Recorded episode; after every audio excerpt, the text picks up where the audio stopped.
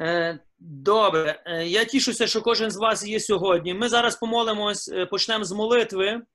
Ми запросимо Духа Святого, щоб вів нас цю зустріч. Потім буде тема. Ми коротко пороздумуємо над Словом Божим, над тим, що Господь хоче сказати сьогодні.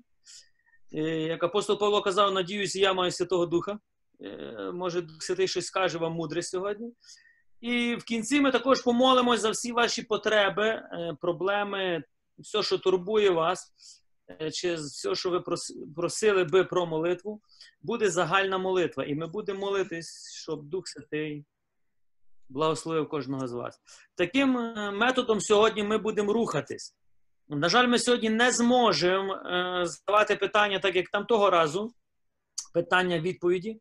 Якщо ми колись зробимо таку зустріч, суто, коли вже буде там в чаті дуже багато питань, ми якось їх посортуємо менш більш, і буде в нас така відкрита зустріч питання-відповіді, тоді ми зможемо е, десь провести принаймні таку, таку зустріч. Але сьогодні ми будемо мати таку тематичну зустріч. Добре? Якщо добре, підніміть праву руку. Добре. А якщо ще краще, підніміть ліву. О, все, молодці, ви всі чемні. Слава Богу. Я вас не чую, мені тяжко деколи, знаєте, так говорити, тому що бачите принаймні ваших рук, що ви чуєте мене. Е, добре, молимось. Христос воскрес із мертвих, смертю, смерть подолав і тим, що в гробах життя дарував, і нам дарував життя вічне, поклоняємось Його тридневному Воскресінню. Слава Господу, Отцю і Сину, і Святому Духу. Духу Святий, веди нас, провадь нас. Господь, відкривай наші очі, наші вуха, щоб ми чули, бачили Тебе. Господи, веди нас, об'єднуй нас навколо Твого Сина, навколо Твого Духа, навколо Твого Слова, навколо Твоєї церкви. Бо Ти святий, Господи, благослови, освяти, веди і провадь Господи. І вся слава Отцю і Сину, і Святому Духу. Амінь. Е, довго думав я, що сьогодні, які, що іменно ви- хотів би вам сказати, яке слово. Дуже багато всього крутиться в голові. Дуже багато, так як ви всі знаєте, дуже багато інформації. Кожна моя поїздка у Фейсбук е, вертається такою головою і фільтрацією, що відбувається. Це просто катастрофа.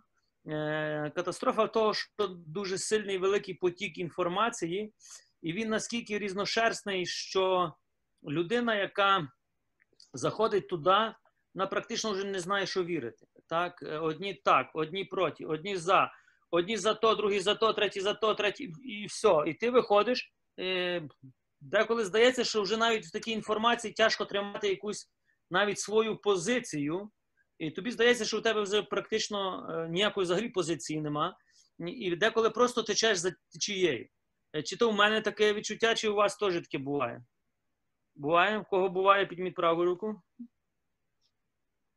Добре. Е, Як би я хотів, так, я би не хотів сьогодні говорити про якісь речі, які не стосувалися нашого життя, або якісь речі, які е, просто підтримати вас. Я би хотів поговорити трошки про більш серйозніші речі з вами. Як бути нам у цих, в цей час сьогодні, практично, Е, в час хаосу, страху, в час, е, в час якогось стану такого незрозумілого, де ні офіційно, ні церква, ні держава, ніхто не може якісь рамки офіційні поставити, так?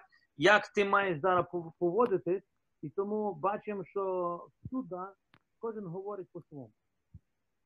Е, З одної сторони, це теж нормально, бо кожен бачить свою, цю ситуацію з своєї сторони. Але я би хотів поговорити, як я, як я би мав поводитись як віруюча особа, яка вірить в Ісуса Христа, яка вірить в Слово, яка чекає Господа всім серцем. Як я маю поводитись сьогодні в цьому хаосі, в напливу цієї інформації, е, де ти вже не розрізняєш, де правда, де брехня, де брехня, де правда. Бо тобі здається, що вже все або брехня, або все правда. І так, і кожен з нас, якби я зараз підняв якусь тему, так, то кожен з вас би зараз е, ми би почали сваритись, битись і екрани би порозбивали. один одному, наприклад, в комп'ютерах. Бо кожен би відстоював свою якусь точку зору. І це нормально, бо кожен з нас має право на свою точку зору. Це супер. Е, тепер дуже важливо є, що мусить бути якийсь один фактор, який об'єднує нас. І цей фактор воно завжди би мав бути Слово Боже. Більше ніякий фактор нас не об'єднає. Е, бо, наприклад, навіть позиція церкви, і зараз різні церкви різні по-різному говорять. Ну, я говорю позицію традиції, наприклад, так. Е, держава говорить по-різному, лікарі говорять по-різному, політики навіть самі говорять по-різному, всі говорять по-різному. Слово Боже завжди говорить однаково. Тобто, Слово Боже ніколи собі не заперечує від А до Я, від книги буття до книги Откровення. Якщо ви побачите, то Бог ніколи не заперечував сам себе. Бог завжди доповнював сам себе різними книгами, різними пророками і різними подіями. Тепер, як ми мали би бачити себе в цьому часі сьогодні, щоб не зійти з розуму, не померти від страху, і з другої сторони нормально функціонувати як християни і робити те, що ми, ми покликані робити. І я би коротко хотів поділити іменно з цим сьогодні. Е, Коли я був десь на тижні, я люблю ходити на пустиню, молитися. І особливо я завжди деколи йду після того, як е, я зайду в Фейсбук, щоб подивитися, що в мене там на сторінці, і мене, знаєте, затягне на годину часу. Е, і потім голова така, я вже не знаю все. Я вже вже не знаю, що вірити, що не вірити. Я просто йду і, і цей всей мусор несу до Бога, кажу, Боже, допоможи мені розібратись, бо я вже не знаю, де правда, а де неправда. Е, Вірю, що у кожного з вас буває та ж сама ситуація, тому що е, всі ви вдома. А якщо ви вдома, значить ви всі в інтернеті. Хто в інтернеті підніміть руку? Буваєте, так? По 47 разів на день, так? Е, Тому я знаю, про що я говорю. І йдеться за те, що як нам з вами, бувши в інтернеті, не дозволити інтернету керувати тобою, тобто інформації, впливати на твою, на твою віру, на твої світогляди, на твоє бачення, чи навіть очікування е- Ісуса, чи, чи щось інше. Бо сьогодні буде дуже тисячу різних думок, і я то, що я вам казав, і вони будуть суперечити одні одним. І зараз будуть ультраправі, ультраліві, одні, хто проти, одні, хто за, е, одні, хто все одно взагалі на все. І це нормальні, ну, це нормальна позиція завжди людей. Коли я пішов, я буду говорити свою думку. Це, що я буду вам сьогодні говорити, це не буде позиція церкви. Це не є то, що, наприклад, е, я десь там прочитав, чи нам якісь дають укази. Ні. Я буду говорити, то, що, наприклад, для мене, як я сьогодні роз, ну, дивлюсь на цю всю ситуацію. Коли я пішов молитись ну, в пустиню, я питаю, Боже, що що робити? Так? Бо чую відповідальність таку, так як кожен священник, кожен лідер, він чує відповідальність, бо є як, ну, бо є люди, яких ми ведемо, і кожен з вас питає завжди або пише, ось що робити? Що робити в цій ситуації, що робити в цій ситуації, що робити, що робити, що робити? А я деколи знаю, Боже, а що і що їм робити, Господи? Я сам не знаю, що робити. І Звідки я знаю, що їм робити, ні, якщо я не знаю. І розумієте, цей тиск, деколи він наскільки давить, що я розумію, що кожна моя порада, е, вона ну, відоб'ється на чиємусь житті. Правильно? І тому мусите зрозуміти священників, єпископів, чи патріархів, чи папи, коли ми десь такі прямі питання говоримо, вони деколи не знають, що сказати, бо, знаєте, любе твоє слово відоб'ється тільки на тобі, а любе їхнє слово відоб'ється на тисячі мільйон різних людей, і кожен боїться помилитись. Кожен боїться якось е, побачити ситуацію так, як вона є. і і я їх розумію, кожного розумію. Що сказав мені Господь? І ну, вірю, що Бог мені сказав. Перше, щоб не боятись, тобто, щоб не дозволити страху керувати собою, потрібно зрозуміти, що відбувається. Е, Якщо я не знаю, хто з вас дивився Євангелія царства першу і другу частину, Підміть руку, хто дивився, бо принаймні я бачу тільки людей, які є тут переді мною, більшість я не бачу. Якщо ви дивились Євангелія царства, перша частина, Євангелія царства, друга частина, то ви зрозумієте, про що я буду говорити. Хто не розуміє, хто не дивився, наприклад, в Ютубі, то маєте домашнє завдання до наступної неділі подивитися. Не знаю чому, але видите, так Господь зробив, був, що до цієї, наприклад, цього карантину у нас вже було в Ютубі принаймні ці реколекції. Нам не треба сьогодні виписувати щось нове, бо бо нічого не змінилось. Істини Божі не змінились. Духовний світ не змінився і не зміниться. Все, що я тільки бачу, що відбувається сьогодні в світі, це йде чітко по тому, як Господь говорив. Воно так буде, мусить бути, і воно прийде. От питання, як ми, як віруючі, мусимо реагувати на ці різні м- ситуації, це вже інше питання. А ми будемо реагувати від того, наскільки ми будемо розуміти, що відбувається. А так як я бачу, більшість людей не розуміє, що відбувається. Тобто ми можемо пояснити з научної точки зору, медицинської точки зору, чи з того, чи з того, чи з того. Але я я не хочу влазити в політику, я не хочу влазити в медицину, я не є експерт. Я хотів би сказати, з точки зору духовної, є два царства. Два царства. Два царства. Царство цього світу і царство Боже. Якщо ми не віримо, тепер треба собі поставити питання, питання, чи я вірю в це. Чи я вірю, е, що існує Царство Боже? Якщо я вірю, що існує Царство Боже тут на землі, і то я вже вам казав, хто дивився першу і другу частину, ви розумієте, про яке царство йдеться, то існує царство темряви. І існує царство темряви. І тепер є два царства. І ці два царства ведуть між собою війну, і вони будуть вести війну. Хочемо цього чи не хочемо, вони ведуть війну. Якщо ти сьогодні не віриш, що існує царство темряви, то тобі не потрібно думати духовними очима. Просто слухай, що говорить політика і медицина. Все. Бо політика медицина вони не будуть вкати у духовний світ. Вони будуть бачити факти. Факти. Тепер давайте почнемо спочатку. Коротко ми згадаємо про, про що я хочу вам сказати. Е, Бог створив людину.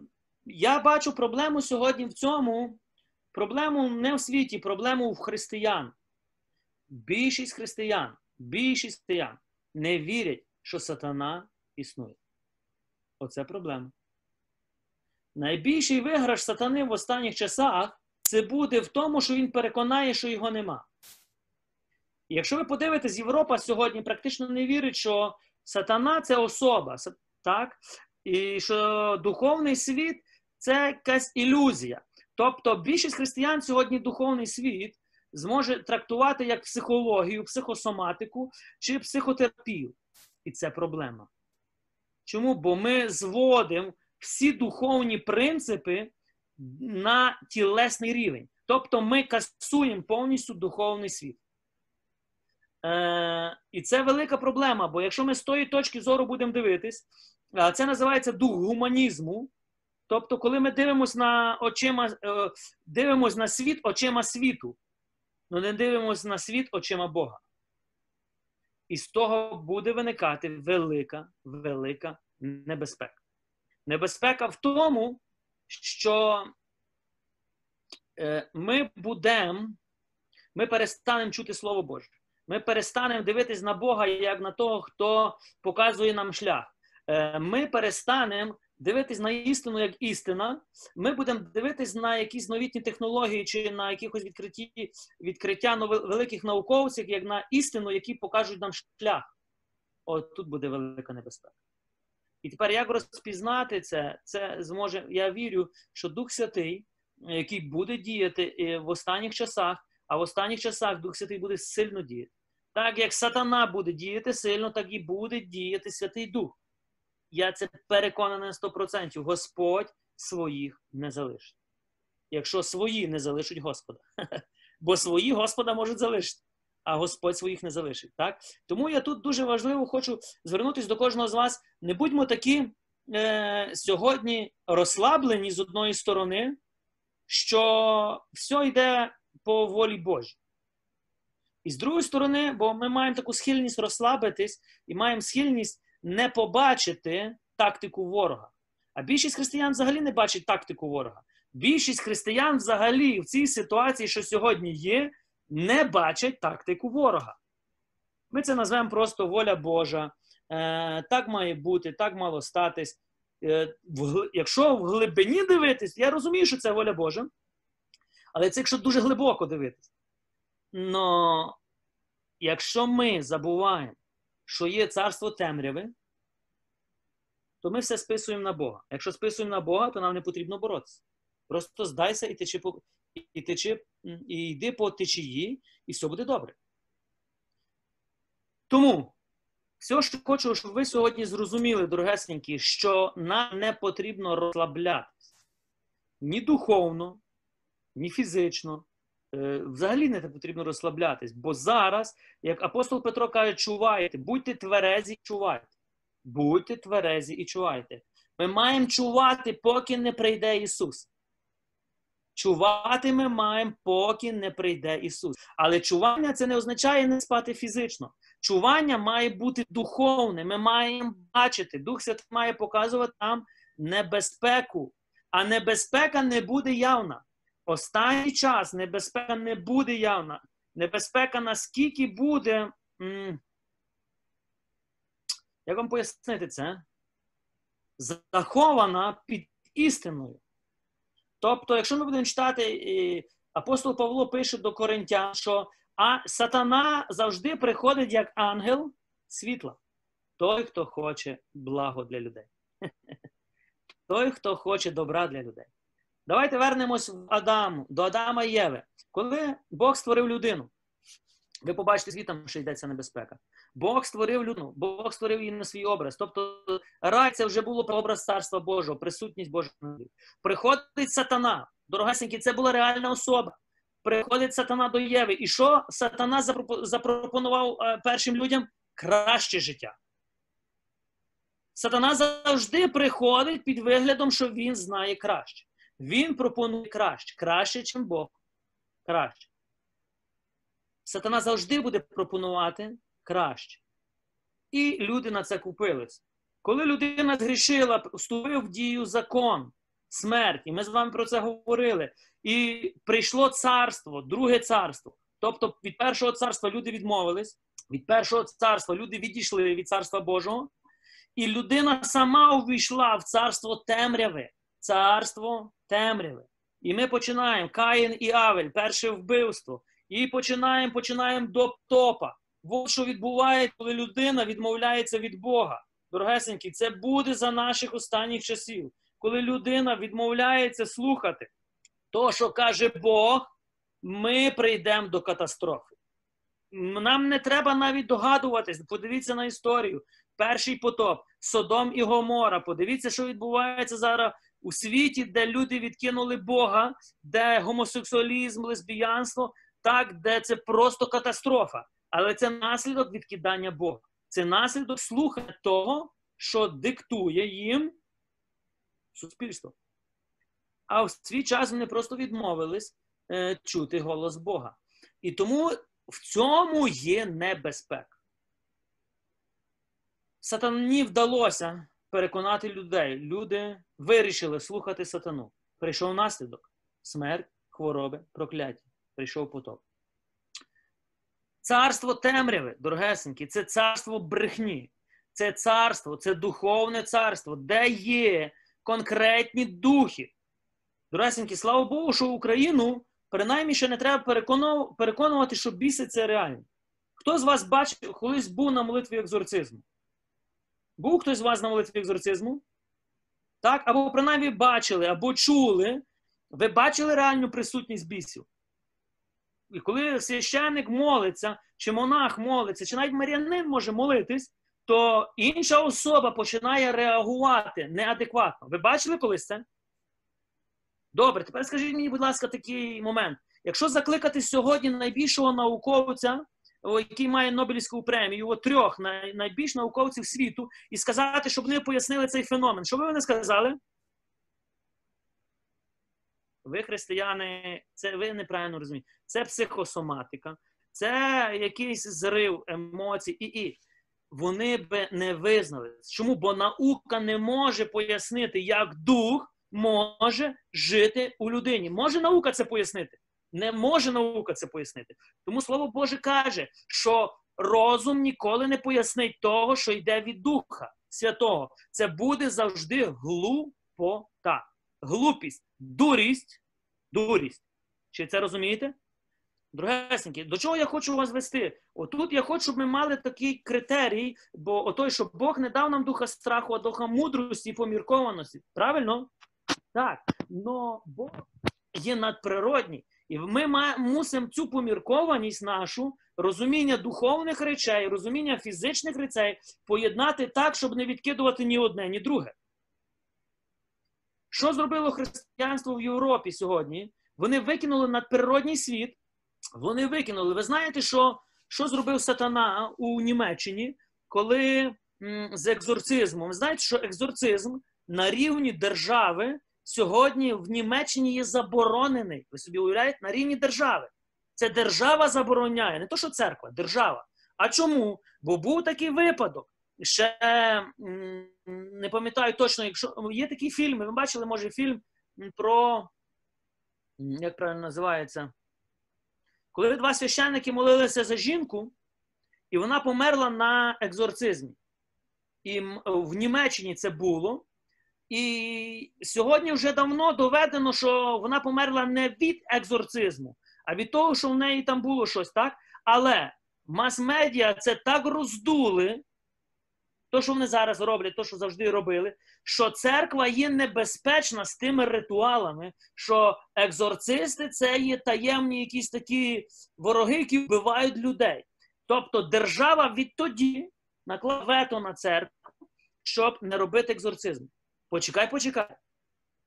Держава вже тоді контролює церкву, що не можна робити екзорцизм. А чому екзорцизм не можна робити? Тепер хто не хоче, щоб е, був виявлений біси? Хто не хоче сьогодні, щоб біси не були виявлені? Хто? Та той самий сатана. Тому давно Німеччина перейшла на раціональне християнство. Тобто з духовного на раціональне. Тобто, що все можна пояснити методом психології, психосоматики, психо, е, е, е, як сказати, психотерапевтами, правильно? І тепер людей, які вірять в сатану, називають динозаврами. Або, типа, людей, які ще мають таке, знаєте, примітивне мислення. Я до таких людей завжди би сказав, знаєте, до таких розумних людей, дорогесенькі, вам треба піти зі мною раз на молитву, то я подивлюся, хто з нас динозавр. Так? Але треба буде вас тримати, щоб ви не втікли зараз. Люди, які ніколи не бачили духовних проявів. Я говорю зараз про християн, не віруючи взагалі це не вірять. Вони до кінця не будуть вірити, що сатана це реальна особа. До чого я це говорю, дорогесенькі? Я не хочу зараз приділити е, наші всі реколекції постаті сатани. Ні. Суть не є в сатані як особі. Суть є в тому, що якщо ми не віримо, що він є особа, значить ми не віримо, що він може планувати на нас напад. Якщо ми не віримо, що він може планувати на нас напад, тобто мати якусь тактику, значить, все йде від Бога. Все файно. Все Божа воля. І дуже файно тоді ми не маємо нічого робити. Просто сидіть собі, моліться, і все буде добре. От план сьогодні планується, щоб ми повірили. Ну, я вам хочу сказати, це брехня. Брехня, брехня і брехня сатана реальна особа. Доресенькі, я хочу, щоб ви. Я не про коронавірус зараз, я не про чіпізацію. Я про те, що сатана був, є і буде, поки не прийде Ісус Христос. А це означає, що Він не заспокоїться, поки не забере твою душу до пекла. І він не заспокоїться, поки не забере більшість людей до пекла. Ви це розумієте? А якщо є сатана, значить є слуги сатани. А якщо є слуги сатани, то значить є цілі організації як як сатаністи, і, і, і я не буду говорити впливати далі. Їхня мета знищити тебе. А якщо є Бог, є слуги Божі, такі як ти і я. І тепер наша мета що зробити? Вирвати душі з пекла. Чи ви це розумієте? Якщо християнство, якщо церква розуміє, що таке церква, Тобто, наша задача вирвати душі з пекла. Правильно, наша задача це, як церкви дорогесенькі, це не, не роздавати бідним хліб. Наша е, задача церкви не будувати храми. Хоча і ми це робимо. Наша задача, як ви сьогодні, якщо ви сьогодні слухали літургію, е, наша задача проповідувати Слово. Тільки Слово Боже, Євангелія розрушає тактику царства темряви. Тобто Слово Боже спасає душі. А коли душі спасаються, сатана програє. Коли душі не спасаються, сатана виграє. Я хочу, щоб ви дивились сьогодні через призму глибше, що відбувається в світі. За... Тяжко мені дивитись на це все. Я це розумію. Я бачу тактику ворога. Я це бачу. Ну, є проблема. Мені ніхто не вірить. Але мені не потрібно, щоб хтось вірить. Бо ми хочемо пояснити е, розумом, ми хочемо пояснити е, все, як вам пояснити це? Таким все добре. Не переживайте, все було добре, все буде добре. Не було добре, не є добре і не буде добре. Якщо ти не розумієш, що відбувається, якщо ти не розумієш, на якій ти полі битви, на ко, за кого хто з, з тобою, хто проти тебе, то нічого доброго з тебе не буде. І якщо ви сидите сьогодні вдома, я не знаю, як у вас, у мене тисячу дзвінків. Отче, поможіть мені. Я не можу вийти з страху, я в паніці, я в я в депресії, отче, я боюсь на вулицю вийти. Може, ви цього не бачите, я це бачу. Ніхто про це не говорить. Ніхто це все одно людей загнали в вулики, людей загнали в ті коробочки, вони там чуть суїцидами не закінчують життя. Про це ніхто говорити не буде. Але будуть говорити про шкідливість всього, і щоб вас, наприклад, сьогодні позбавити від цієї шкідливості, сиди в коробочці і закінчиш життя самогубством. Їм все одно. Дорогець. Я не проти держави, я не проти тих е, карантинних е, мір, чи, чи, чи, чи я проти сатани. Я проти його тактики, проти тебе. Тепер, і коли я був на молитві, вернемось уже до цього, е, до пустині, і Бог каже до мене: не думай, що буде за останніх часів. Останні часи будуть. Так як я сказав, вони будуть. Но є одна категорія, яка пройде останні часи, і є багато категорій, які не пройдуть. Ти би хотів знати, в якій ти категорії сьогодні? Хто би хотів знати? Піднімі Добре. Тепер дивіться, візьмемо на логіку.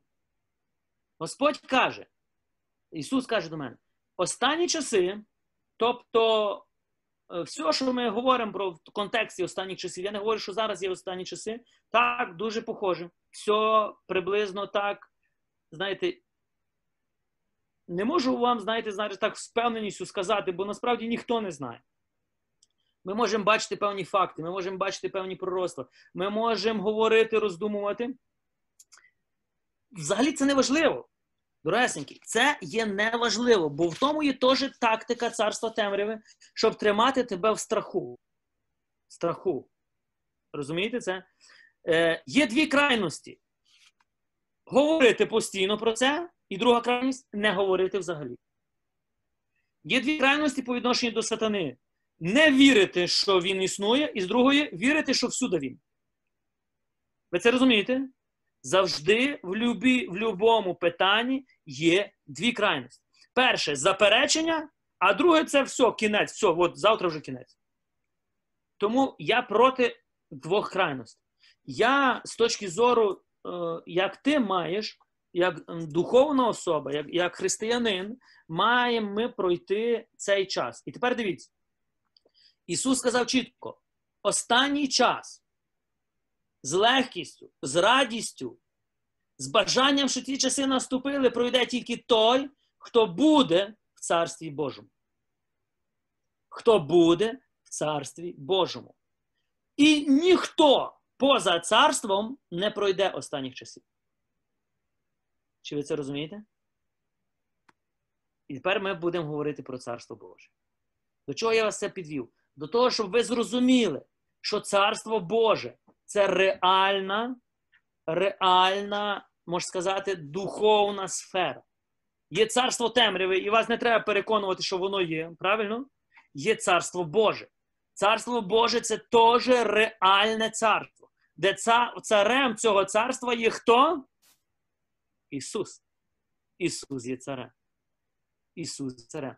І тепер ти, якщо ти читав, тобто слухав Євангелія царства, друга частина, і ми з вами говорили про це царство, коли воно прийшло, як туди увійти, як там жити, як бути в цьому царстві, де царем є Ісус. Дорогесенькі, ми з вами покликані зараз, в цей час, не піддаватись паніці, не піддаватись страху. Ми покликані вкорінюватись в царстві Божому. Оце моє послання сьогодні до тебе і до мене. Вкорінюватись в царстві Божому. А що означає вкорінюватись в царстві Божому? Це означає, перше, увійти в це царство, жити в цьому царстві, не бути залежним від царства того світу. Тепер мусимо зрозуміти, є два царства: царство Боже, де має свої правила, закони, є царство цього світу. Царство цього світу. Як нам важко зрозуміти, що є царство цього світу? Це два різні царства. Два. І два різні царі за цим стоять. Ви це мусите зрозуміти. Візьмемо, якщо ви будете читати уважно, давайте я вам прочитаю. Е, вся проблема в тому, що сьогодні християни не вірять, що є два царства. Їм здається, що все їм править Бог. Ви це розумієте? Наприклад, Бог допустив війну на Донбасі. Слава Господу! Алелуя! Бог допустив хворобу. Слава Господу! Бог допускає всі останні часи. Слава Господу! І ми насправді будемо за все славити Господа. Но це фальшиве славлення Господа. Бо якщо я задам тобі питання, якщо у тебе помре хтось зараз з рідних, е, візьмемо твою дитину, наприклад. Правильно? І візьміть. І хтось помре з твоїх рідних, і дитина, наприклад, так? А хтось подзвонить і скаже, тебе померла дитина. Слава Господу! Вся слава! Бог взяв, Бог дав, Бог забрав. Слава Господа! Е, Ти, може, десь так ще витиснеш цю славу, але в серці ти славити Бога не будеш. Ви згідні зі мною? Ви не будете славити. Ви будете проклинати того Бога. Ви не схочете мати нічого спільного з тим Богом, що забирає найдорожче. Так чи ні? Ви будете втікати від цього Бога. Ви будете створювати вигляд, що все, слава Богу, Бог дав, Бог взяв. Ну тут буде біль, тут буде непрощення. І тому, і це нормально, бо ми люди духовні, щоб ви зрозуміли, ваш дух буде противитись цьому. Ваш розум буде вас переконувати, але дух скаже ні. Ти будеш славити Господа тільки тоді, коли ти будеш розуміти, за чим стоїть Бог, а за чим не стоїть Бог. Дорогесенькі, є ще воля сатани. Є воля Божа, є ще воля сатани і є твоя воля. Є твоя воля. Тому не путай ці всі речі. І тому, е, знаєте, не скидуй, знаєте, я завжди говорив, не скидуємо відповідальність. Є наша людська відповідальність. Ти згрішив, прийшов наслідок гріха. Тому нема тут слави Бога, що прийшов наслідок гріха в твоє життя. Все розумієш? Тому прийшов наслідок. Тепер що тобі треба зробити? Покаятись, відречитись, так, попросити Бога простілення і більше не гріши. Ну, є речі елементарні, які ми мусимо розуміти, а є речі більш масштабні. Є два царства. Два царства. Одне царство царство, царство Боже, тобто це церква, церква Ісуса Христа, яка є тут на, на землі. Тобто, це присутність Бога. Але я не говорю про церкву як про структуру чи про церкву як будівлю з куполами. Ні, я говорю про більш глибоке щось значення. Церква це спільнота, еклезія, зустріч людей, наук, так, релігійне зібрання людей, так, поклоніння. Це правильне розуміння церкви навколо Ісуса Христа. От зараз храмів нема, бо ви сидите вдома, але церква є. І сказав Ісус, де двоє чи троє, чи троє зберуться в зумі, там я серед них. Казав такий Ісус? Ну, про Зум він ще тоді нічого не казав, але він мав на увазі. Тому Ісус зараз є між нами. Зараз церква поміщається мені тут на моніторі. Слава Господу! Оце є церква. Церква, оце є церква. Тепер церкву мусить об'єднувати Святий Дух, Церкву мусить об'єднувати Ісус Христос, церкву мусить об'єднувати спільні думки, спільні традиції. Ви це розумієте? І потім ця вся церква одна зустрічається в певному храмі, тобто в конкретному місті. Це називається храм. Но можна забрати в людей храм, але церкву забрати не можна. А церква це царство Боже, правління Бога. Ви це розумієте? Ви зі мною розумієте, так? Тепер в царстві Божому є свої закони, свої умови, свої правила. В царстві Божому є сила, влада, позиція. І вона не йде від нас, вона йде від нашого царя. Тому ми з вами говоримо: Ісус цар. Ми кажемо, що Ісус цар, але цар якого царства? Чи ми просто говоримо, що Ісус цар? Ні, Ісус цар конкретного царства. А тепер, Слово Боже, ми царське священство. Ви царське священство чи ні? Підміть руку, хто царське священство? Спитаю? Чи, чи мене не чути? Хто царське священство? Ти царське священство? А ти царське священство в якому царстві? В якому царстві? Може, ви так глибоко ніколи не думали, але в царстві Божому. Царство Боже, яке вже є тут між нами. Чи це розумієте? І цар Ісус Христос, і це Царство Боже, це наречена. Церква це наречена. Є церква, тепер дивіться, щоб ви зрозуміли вимір церкви. Є церква домашня, тобто там, де ти зараз є дома, ти є церква. Є церква помісна, це там, де ти ходиш, наприклад, так. Є церква е, вселенська. Тобто ти один, твоя помісна церква, і, твоя, і ти один, твоя помісна церква ходить в вселенську церкву яка є в цілому світі. І тепер Ісус прийде за своєю нареченою. Ви це розумієте? Ісус прийде за своєю нареченою. Но не все так просто. Є царство темряве, яке все робить, щоб ця наречена не дочекалась свого нареченого. І це боротьба двох царств. Царство Боже, тобто наречена Ісуса Христа, і царство темряве, які воюють між собою. І ти мусиш зрозуміти, що ти є у цій війні, ти втягнутий в цю війну. І хочеш знати, коли ти став на цю війну, коли тебе хрестили. В той день, коли тебе хрестили, на тебе наділи обладунки, дали тобі спис, меч, щит. От ти був такий маленький, ще робив памперс, але ти вже був воїном. Тобі ніхто цього не сказав. Вибач, но тебе вже тоді це твоє хрещення це мобілізація у військо. Ти вже був мобілізований до війни. Чи ви це розумієте? До якої війни? До виривання душ. У мене сьогодні на парафії були хрестини. Ми хрестили одну дитину. І коли ми молимось, коли священник молиться, там дуже гарно є, коли він помазує е, е, голову, очі, так, і спочатку єлеєм, а потім миром, тобто е, печаттю Духа Святого. І там дуже гарно є, щоб він, коли помазуються ноги, щоб вона не ухилялась від заповідей Божих. Так? І коли так священник щоб вона, і щоб ця дитина навіть була готова засвідчити істину своєю смертю. Згадайте, коли вас хрестили, коли вам було три місяці, два тижні, вам це говорили. Ви вже забули просто. Так, ви цього не пам'ятаєте. Але насправді там сказано, щоб ти був готовий померти. За кого? За царя, за свого царя. Не померти за царство цього світу, а за царство небесне. До чого я веду? Є царство небесне. Ти і я, Ісус, церква, всі святі. І церква є прославлена, терпляча, е, подорожуюча ми з вами так. Вони, Ми всі в одній лодці. Ми мусимо це зрозуміти.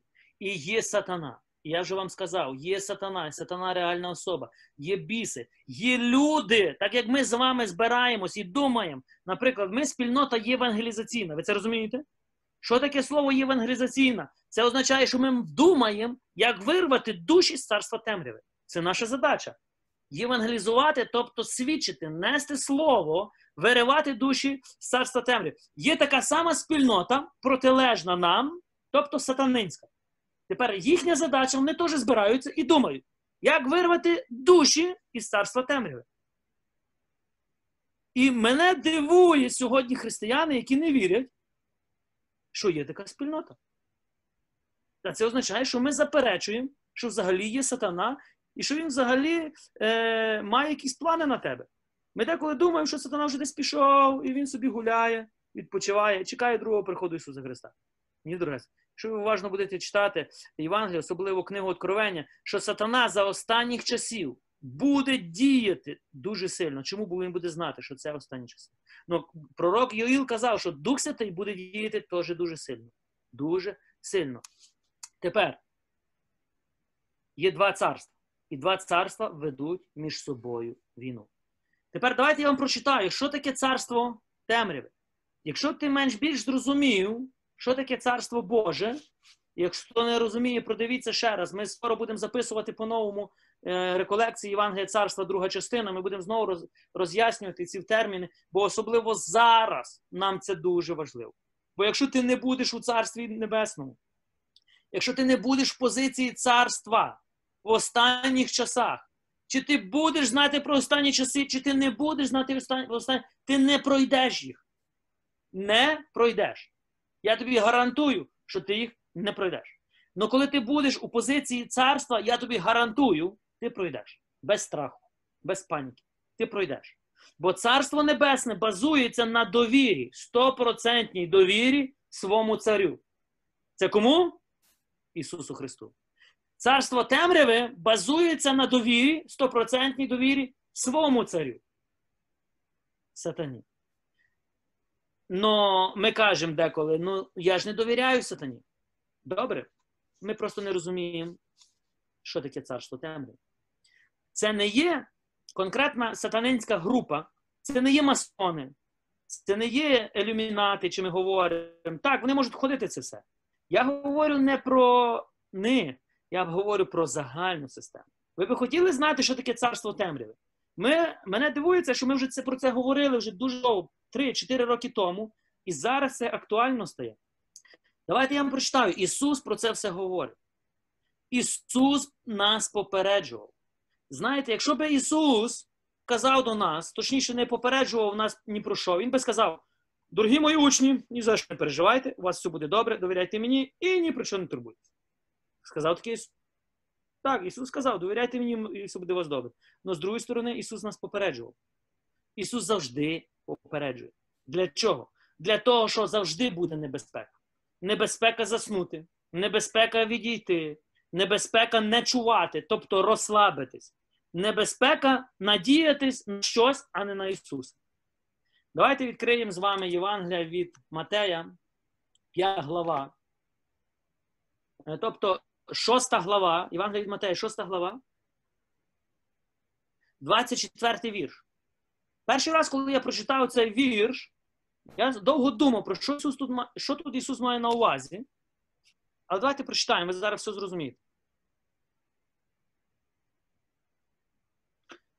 І я би, ну, шкода, добре, давайте ми прочитаємо далі задамо питання. Шоста глава, 24 вірш. Ісус говорить. Дивіться, це є з циклу нагірної проповіді, тобто законів царства. Ісус говорить до своїх учнів. Нагірну проповідь Ісус не говорив до всіх, Він говорив до своїх учнів. Тобто до тебе і до мене. Ти є учень Ісуса Христа? Хто є учень Ісуса Христа? Підніміть руку. Добре. Якщо ти є учень Ісуса Христа, то Ісус говорить до учня Ісуса Христа. І Він щось хоче, щоб учні Ісуса Його учні щось розуміли. Це, що Він буде говорити, це стосується духовного світу. Також фізичного світу. Давайте. Ніхто не може двом панам служити. Або одного зненавидить, другого буде любити, або триматиметься одного, а того знехтує. Не можете служити Богові і мамоні. Богові і мамоні. Ніхто не може двом панам служити. Значить, є два пани. Є два пани, правильно? Два. Не один, два. І тепер Ісус каже: ти не можеш одночасно служити двом панам. Бо ти одного зненавидиш або другого знехтуєш. Ти будеш вірний тільки одному.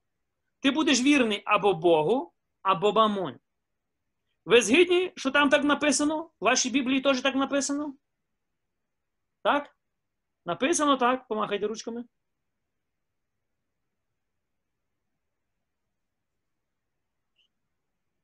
То або інтернет зависає, або я не бачу, ви махаєте.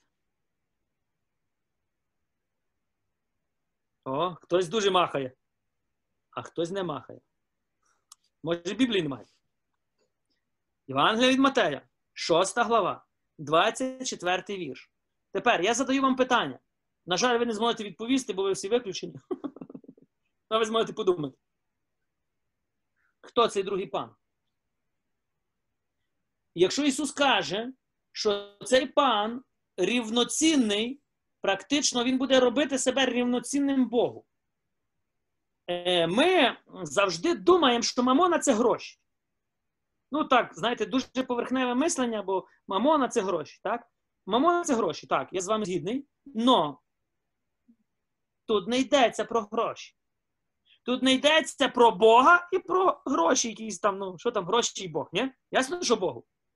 Ні. Тут йдеться практично про двох рівноцінних панів у твоєму житті. І цей другий пан, хто він є? От тут проблема. Більшість людей навіть не розуміють, що є цей другий пан, якому я служу. І ми з вами розриваємось деколи. Ну кому ж, Боже, тобі чи пану тому? Чи ти розумієш, хто цей другий пан? Ну ж ви ніколи не служили мамоні. Підніміть руку, хто колись служив мамоні. Свідомо. Ну тобто, є біс мамони, ти бачиш його, ти приходиш і кажеш, о, мамона, Господь мій, скажи мені, що робити. Було таке у вашому житті? Не було? Не було. Добре. А було таке, що ви приходили до Бога і просили, Боже, дай мені відповідь. Було? Ну, це нормально, слухайте, тут вже не треба боятися. Тут було. Добре. Тепер дивіться. Хто такий Мамона? Мамона це дорогесенький небіс, який відповідає за гроші. Я вам трошки скажу інше. Мамона це система цього світу. Це система цього світу.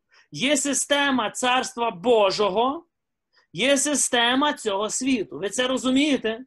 Тепер Ісус каже: ти не можеш одночасно служити двом системам. І бути в Царстві Божому, і бути в царстві темряви. Сатана дорогесенький, це не дракон з такою пашою і каже, іди зі мною. І ти такий, ні, не піду. Ні. Сатана це не не, не, не, не то, що ми колись бачили в міфології. Колись він такий був. Зараз ні. Сатана це сьогодні в галстуку, піджаку і каже: Я знаю, земляни, як вам вийти з економічної кризи. Слухайте мене, і у вас все буде добре. Оце друга проблема. І якщо ти не маєш духовного розпізнання, ти будеш слухати. Чому? Бо він буде хотіти тобі добра. Насправді буде хотіти добра. Сатана завжди хоче добра для людей. Він хоче добра для Єви. І Єва дійсно повірила. Він хотів добра для Каїна і каже: вбий, Авеля, слухай, не буде конкурента, буде тебе все добре. Він хотів добра для перших людей. Так, ну чомусь Бог змив їх, ну поганий Бог змив їх водою. Він хотів добра для Содома і Гомори. Хотів, ну, за право вільності. Нехай живуть, як хочуть, ні? А Бог знову несправедливий, слухай, спалив їх вогнем. Ну, коротше, Бог завжди поганий, а сатана завжди хоче добра. Він завжди хоче добра. Він за вільність секс меншин, він завжди сатана за е, вільність усіх гомосексуалістів. А от ті християни, знаєте, оті кати, збочинці постійно говорять, що погані інші люди це погані. От їх треба спалити. А от я хочу добра. І Європа сьогодні клюнула на це добро. Україна по чуть-чуть пропихає такі добрі закони в нашу державу, бо це ж добро для людей. Ви це розумієте? Це добро, ну це явне добро. Як то як то ці динозаври не розуміють, що це явне добро? Динозаври це ми з вами, типа християни. Ви це розумієте? Бо ми завжди нам щось недовольно. Знаєте, нас би давно повбивали, якби могли, але не можуть. Але от вони хочуть добра.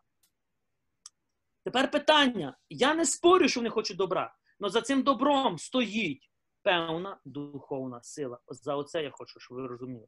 Тому наша задача не воювати проти тіла і крові. Наша задача, каже апостол Павло, воювати проти духовної системи. А деколи, коли я це говорю, християни кажуть, слухай, о, те, та де, ти вже такий фанат, та ти вже всьому бачиш бісів, ти вже всьому бачиш, ну то все попростіше треба дивитися. Я кажу, фанат не фанат, я не знаю. Я фанат Ісуса. Більше нікого фанат, фанатом не був. Але якщо ви не бачите тактики царства темряви, то як апостол Павло каже, то ти попадеш. Тобто Павло дуже гарно каже, що е, щоб нам не впасти жертвою сатани, не впасти, бо задуми його нам добре відомі. 2 Коринтян 2.11. Павло розумів задуми коринтян, і він попереджував і каже: якщо ви не будете пильнувати, ви впадете жертвою сатани. А ми би це назвали сьогодні, ну, така воля Божа, ну то що зробиш? Бог так допустив, ні? Ні, дорогі. Є воля Божа, але є певна відповідальність. Якщо ви будете читати книгу Откровення, Бог буде питати за певну відповідальність.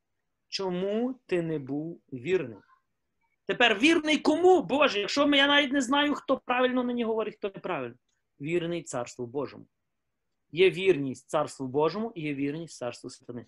І тепер дивіться: якщо ти є в позиції Царства Божого, ти пройдеш любий, любу, любу пробу, ти пройдеш, бо цар за тобою. Якщо ти в царстві темряви, а боїшся останніх часів, не бійся, дорогесенький. Ти так їх не пройдеш. Не бійся і нормально йди, і все буде у тебе добре. Чого боятися? Тут не треба боятись, і тут не треба боятися. Бо тут стопроцентний програш, а тут стопроцентний виграш. Ми боїмось, бо ми не знаємо, де ми. Чи ми тут, чи ми тут. А ми взагалі не віримо, що є, що є два стани. І тепер давайте прочитаємо далі. Знаєте, чому, чого я замітив, що найбільше люди бояться? Ти би хотів знати, що ти найбільше боїшся? Що ти боїшся за останніх часів? Е, ти боїшся, перше, що ти будеш їсти? Так? Бо сказано, хто прийме чіп, ну, книга Откровення, я не говорю про цю чіпізацію, що зараз е, я не говорю про неї. Я говорю про книгу Откровення, коли ми читаємо. Хто прийме чіп на праву або на руку, або той не зможе купляти, правильно, і продавати. Прийдеться з бізнесом зав'язати. Слава Богу, що я зав'язав швидше. Прийдеться зав'язати з магазинами. Ну, прийдеться всім зав'язати, ви це розумієте? І тепер, значить, якщо ми по лозіці думаємо, якщо я не зможу, буду вірний Богу до кінця, і я не зможу купляти, продавати, за що мої діти будуть жити? Правильно? Що я буду їсти? Що я буду пити? Що одягнусь? І взагалі як я пройду? Виникали у вас такі питання? Підніміть руку. Кого виникали такі питання? Виникали? І тепер такі питання, коли ти роздумуєш, призводять тебе до чого? До страху. Правильно? Страх починає контролювати. Давайте я вам прочитаю. Ісус відповів ще 2000 років тому на це питання. Проблема в тому, що ми до кінця не віримо. Що Ісус це реальна особа. Що Ісус зрозумів, про що говорить. От, дорогесенькі, проблема дійсно виходить завжди в тому, що коли треба проявити свою віру, ми проявляємо свій розум, свою логіку. Ми проявляємо свої якісь, ну, тобто, не віру. Давайте я вам прочитаю. Щоб це не було від мене, щоб ви не думали, що я. Це продовження е, цього самого. Тепер дивіться. І тому я тобі зараз кажу, чому тобі не треба боятись. І ти не будеш боятись. Давайте Ісус це попередив нас. Дивіться, прочитаємо далі. Давайте 24-й. Ніхто не зможе двом панам служити, бо одного зненавидить, другого будеш любити, або триматимешся одного того знехтуєш. Не можеш служити Богові і мамоні. Не можеш. Ти будеш вірний або одному, або другому. Не можеш ти двом. Ми стараємося любим методом двом удогодити, але за останніх часів ти не зможеш. Я тобі гарантую. Тепер дивіться. Тепер Ісус що каже далі? 25-й вірш. Ось чому кажу вам. Не турбуйтесь вашим життям, що вам їсти, що вам пити і що одягнутися. Почекайте, почекайте, що Ісус каже до нас? Не турбуйтесь вашим життям, що вам їсти, що пити, і ні тілом, у що задягнутися. Ісус, Ісус, почекай, почекай. Як не турбуватися? А як воно впаде мені? Якщо мені нічого не можна буде купляти, якщо мені нічого не можна буде продавати, ну як не турбуватися? Знаєте, що означає слово не турбуватись? Це означає не бійся. Не переживай, де взяти гроші. Гроші. Мане, мане. Не переживай. Було колись у вас таке відчуття, що ти не переживаєш, де взяти гроші? У когось були такі відчуття? Добре, а були у когось таке відчуття переживати, де взяти гроші? Були? Так. Всіх людей на землі, які живуть в царстві темряви, а це ми з вами всі жили. Система завжди побудована на фінансах. Завжди. Царство цього е, світу базується на фінансах, щоб ти зрозумів. Купи, продай. Тобто торгівельні відносини. Не маєш фінансів, не маєш нічого. Все просто. Тобто, ти мусиш ти працювати, щоб заробити гроші. Для чого тобі гроші? Щоб ти купив їду, купив одяг, щоб ти міг прожити. Правильно? Для чого ми ж заробляємо гроші? Ну, щоб вижити. Так чи ні? Це логіка, це правильно, і всі так живуть. Так, я згідний з вами, всі так живуть в царстві цього світу. Но в царстві небесному. Ні, так не живуть. Ви б хотіли знати, як в царстві небесному живуть? Давайте Ісус про це говорить. Дорогесенькі, не обіжайтесь, якщо ми почнемо читати далі. Когось затроне, когось защемить. Знай, коли вийдеш з карантину, треба йти до сповіді. Чому? Бо я не хочу вас обідати. Коли ми будемо говорити речі, які говорив Ісус, ми не зможемо деколи витримувати сьогодні. Чому? Бо ми б хотіли вірити, що то не так. Ну Дух Святий, який в тобі, він скаже: так, це так. Я згідний, що так не живу, але так маю жити. Я вам сьогодні пропоную, я хочу вам показати, як вийти нам сьогодні з того стану, в якому ми є. Бо якщо ти не прийш кроки з того виходити, катастрофа буде, дорогесенькі. Катастрофа заключається в тому, що сатана замкне нас в ізоляції, в осуді. Дорогесенькі, я навіть не хочу вам казати про те, що до мене дзвонять люди, священнослужителі з інших країн, і вони мені кажуть, отче, моя віра під загрозою. Шебені. Та бо є конкретна атака на твою віру. І вона під загрозою. Якщо ти нічого не зробиш, щоб відбити цю атаку, то питання, як віри, в тебе взагалі не буде. І якщо мені це дзвонять священнослужителі, слава Богу, що вони мають ем, мають сміливість до мене дзвонити, принаймні ми можемо разом молитись, то уявіться, уявіть собі, скільки питань собі таких задають люди, богопосвячені, чи просто миряни.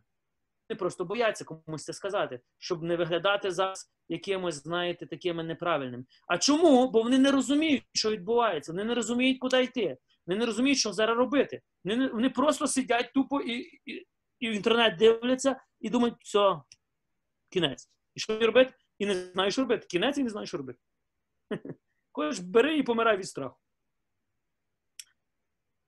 Це тактика сатани. Це з другої сторони. Він, Сатана завжди розставляє свої капкани. Він або з одної сторони розставляє, або з другої сторони. Но давайте ми про Царство Боже, бо ми ж там маємо жити. Дивіться, що каже далі Ісус. Ось чому кажу вам, не турбуйтесь вашим життям, що їсти, що пити, ні тілом вашим, що одягнутись. Хіба життя не більше їжі, і тіло не більше одежі? Гляньте на птиць. О! Ви бачили колись птиць, горобців? Бачили колись горобців? Підніміть руку, хто бачив горобця.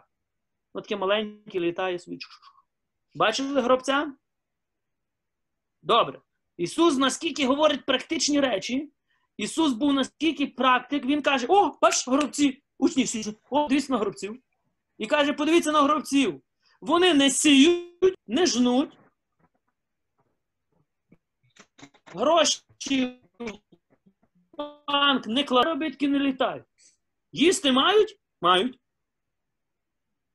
Ви бачили горобців? Горобці ще живі? Вони працюють на себе. Фірма якась на них працює.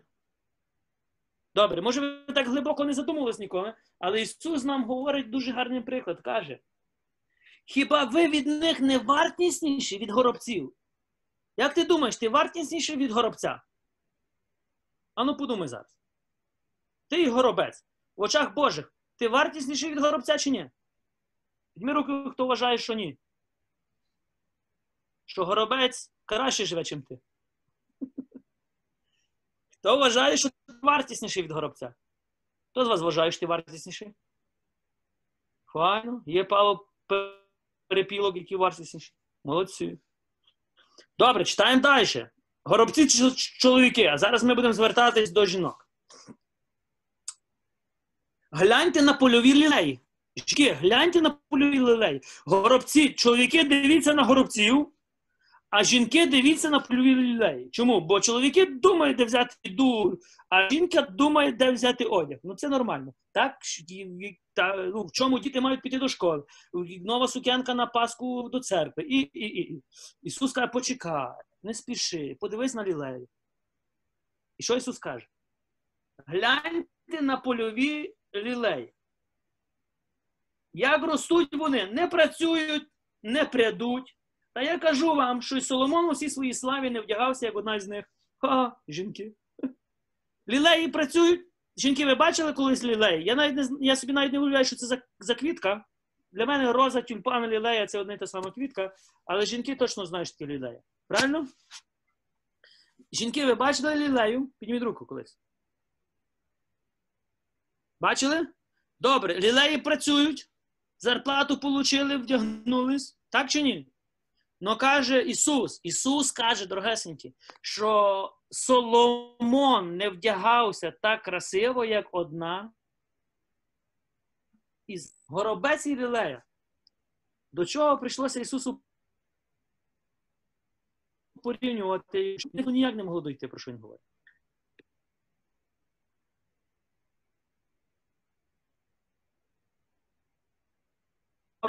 Пане інтернет?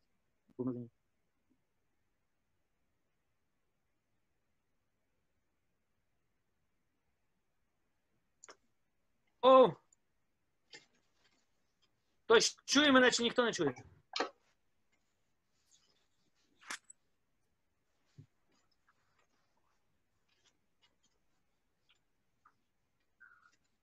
Зараз чути, говоріть, отче. О, Надія рятувала ситуацію, а то всі зависли. Файно. На чому ми закінчили? На лілеях, так? Жінки, чоловіки дивимось на горобців, жінки дивимось на лілеї. І тепер дивіться, до чого Ісус. Тепер дивіться, ви мусите зрозуміти, вся суть не в лілеях, не в горобцях. Вся суть, що Ісус хоче щось нам донести. Питання, що Він хоче нам донести. І це питання стоїть сьогодні наскільки гостро, як і тоді стояло, але зараз ще гостріше. А за останніх часів це буде дуже гостро стояти це питання. І тепер дивіться. Він каже, коли зілля польове, яке сьогодні є, завтра вкидають його до печі, Бог так одягає, то чи не більше вас? І далі Ісус підібрав дуже гарне слово, таке слово, щоб учні зрозуміли, в чому суть проблеми.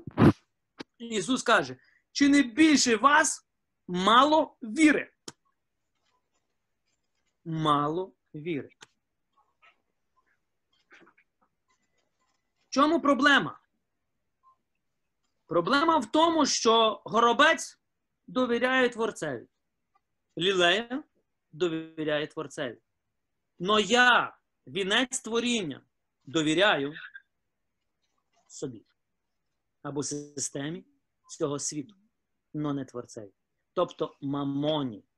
Система цього світу тобто мамоні. Горобці не їдять від мамони, горобці їдять від, від Бога. Але ми живемось деколи від мамони. І тут проблема. Тепер дивіться, Ісус далі каже. Отож, не турбуйтесь, читаємо далі. 6.31. Отож, не турбуйш, не турбуйтесь, промовлявши, що будемо їсти, що будемо пити, і що одягнемось. Не турбуйтесь. Він каже, не турбуйтесь. Про це все побиваються погано.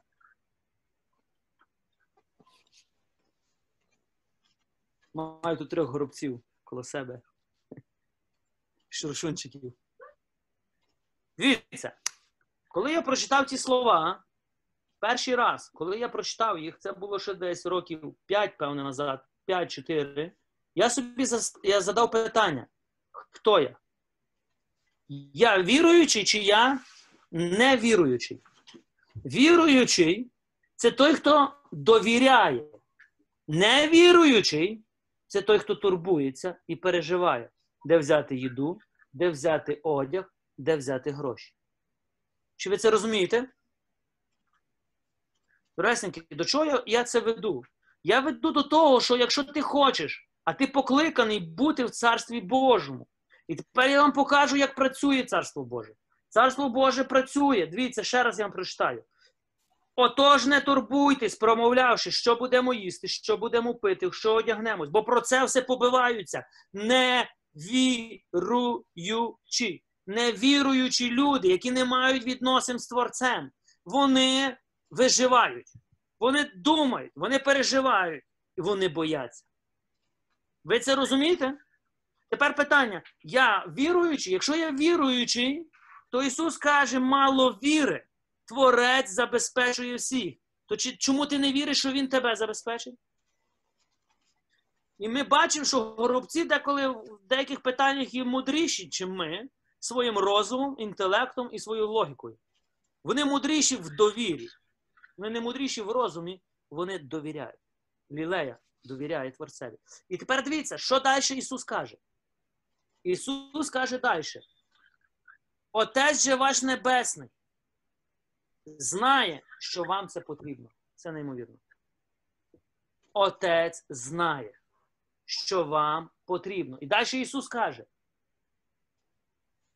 шукайте перше царства Божого, а все вам докладеться. Все решту вам докладеться. Шукайте царство Боже та Його справедливості, а все це вам докладеться. Не журіться завтрашнім днем. Завтрашній день турбуватися сам про себе. Доволі дні Його лиха.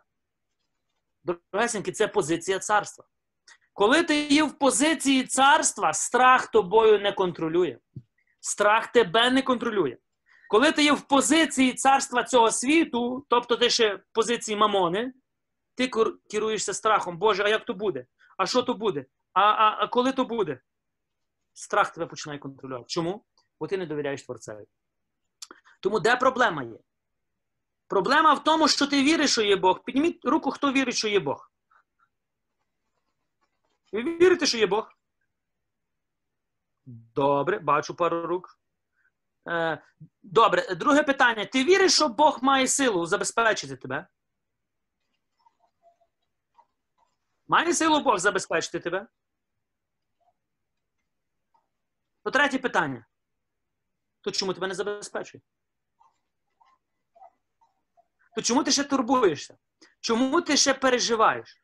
Тепер дивіться, ти то віриш по відношенню до Бога. Ну коли я питаю практично, чому в твоєму житті так нема, ти зразу, а, ну я не знаю. Бог певне не хоче. Це не його воля. Він хоче, щоб я. Один чоловік до мене сказав: Отче, якщо ці руки не зароблять, то з неба не, не впаде. А я кажу: а мені падає, падає з неба. Подивись на горобців.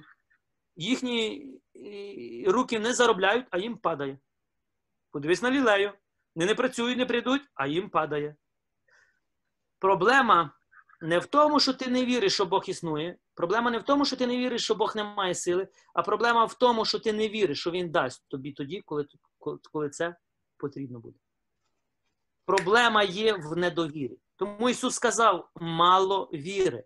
Ви мені не довіряєте. Ви не довіряєте Богу, що Він вам дасть у свій час. Тобто, якщо ти не довіряєш Богу, то кому ти будеш довіряти? Собі і системі цього світу. І от ми маємо з вами вийти з цієї системи. Тому, якщо ви зауважили, хто прийме мітку звіра на руку або на чоло, він не зможе купляти ні продавати. Ви це чули? Чули, і ви боїтесь. Але Ісус ще 2000 років тому сказав: тобі не треба переживати, що купити, що продати. Бо я тобі дам. Але ми наскільки стали з вами вплились християни, наскільки сьогодні, як сказати, перемішались з невіруючими, ми наскільки закохались у цей світ, ми наскільки злились з цим світом, що нас практично ми так руками і ногами боїмося його лишити. Тобто ми готові померти за те, щоб бути в цьому світі. Ми маємо жити в цьому світі, але не залежати від цього світу. Ми маємо жити в цьому світі, але бути в Царстві Божому. Тобто залежати тільки від Бога. От питання, як в цей стан дойти, ти маєш переживати і думати зараз.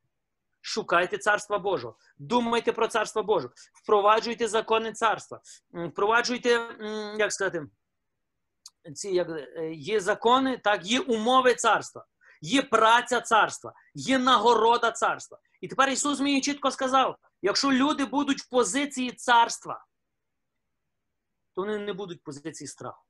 Їм нічого не треба боятися. А приймуть е, більшість християн прийме позицію цього світу. Тобто вони не замітять небезпеки. Вони будуть казати, ну це, нормально, ну це ж для, для твого ж добра. Пам'ятайте, останніх часів навіть е, е, за чіп, коли буде давати нам сатана, ну тобто, коли буде, це завжди буде під виглядом твого добра. Це не буде зло, це буде найбільше добро. Це таке саме буде добро, як сатана Єві пропонував найбільше добро. Бо Бог вас скриває. І в останніх часах це саме добро буде. Тобто буде такий обман, буде така брехня е, цього світу, невіруючих людей, тобто по відношенню до тебе, що вони хочуть тобі добра більше, ніж твій творець. І ми клюне на це. Більшість людей на це клюне. Чому? Ну, бо вони будуть переконані, що цей світ хоче добра. Цей світ хоче погубити твою душу, щоб ти розумів. Під виглядом добра.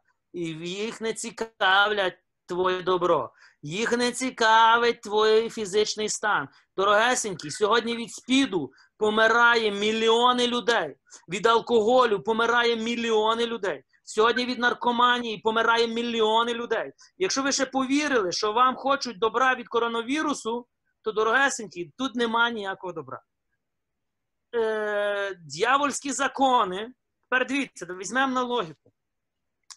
Е, Якщо добре, давайте ми повіримо в це, що світ хоче нам добра. Е, Що Міністерство охорони здоров'я хоче нам добра. Добре. Слава Господу, добрі люди хочуть нам добра. Так? Так. То тепер скажіть мені, будь ласка, то як це саме Міністерство здоров'я просуває закони у Верховну Раду про гомосексуалізм? Тобто про джерело м- сніду, яке вбиває, і, і по яке сьогодні ні держава, ні науковці не знайшли е, вилікування. Так? Тепер питання: я щось не розумію. Якщо ви хочете для нас добра, так, то чому ви просуваєте інше джерело великого зла? Чому?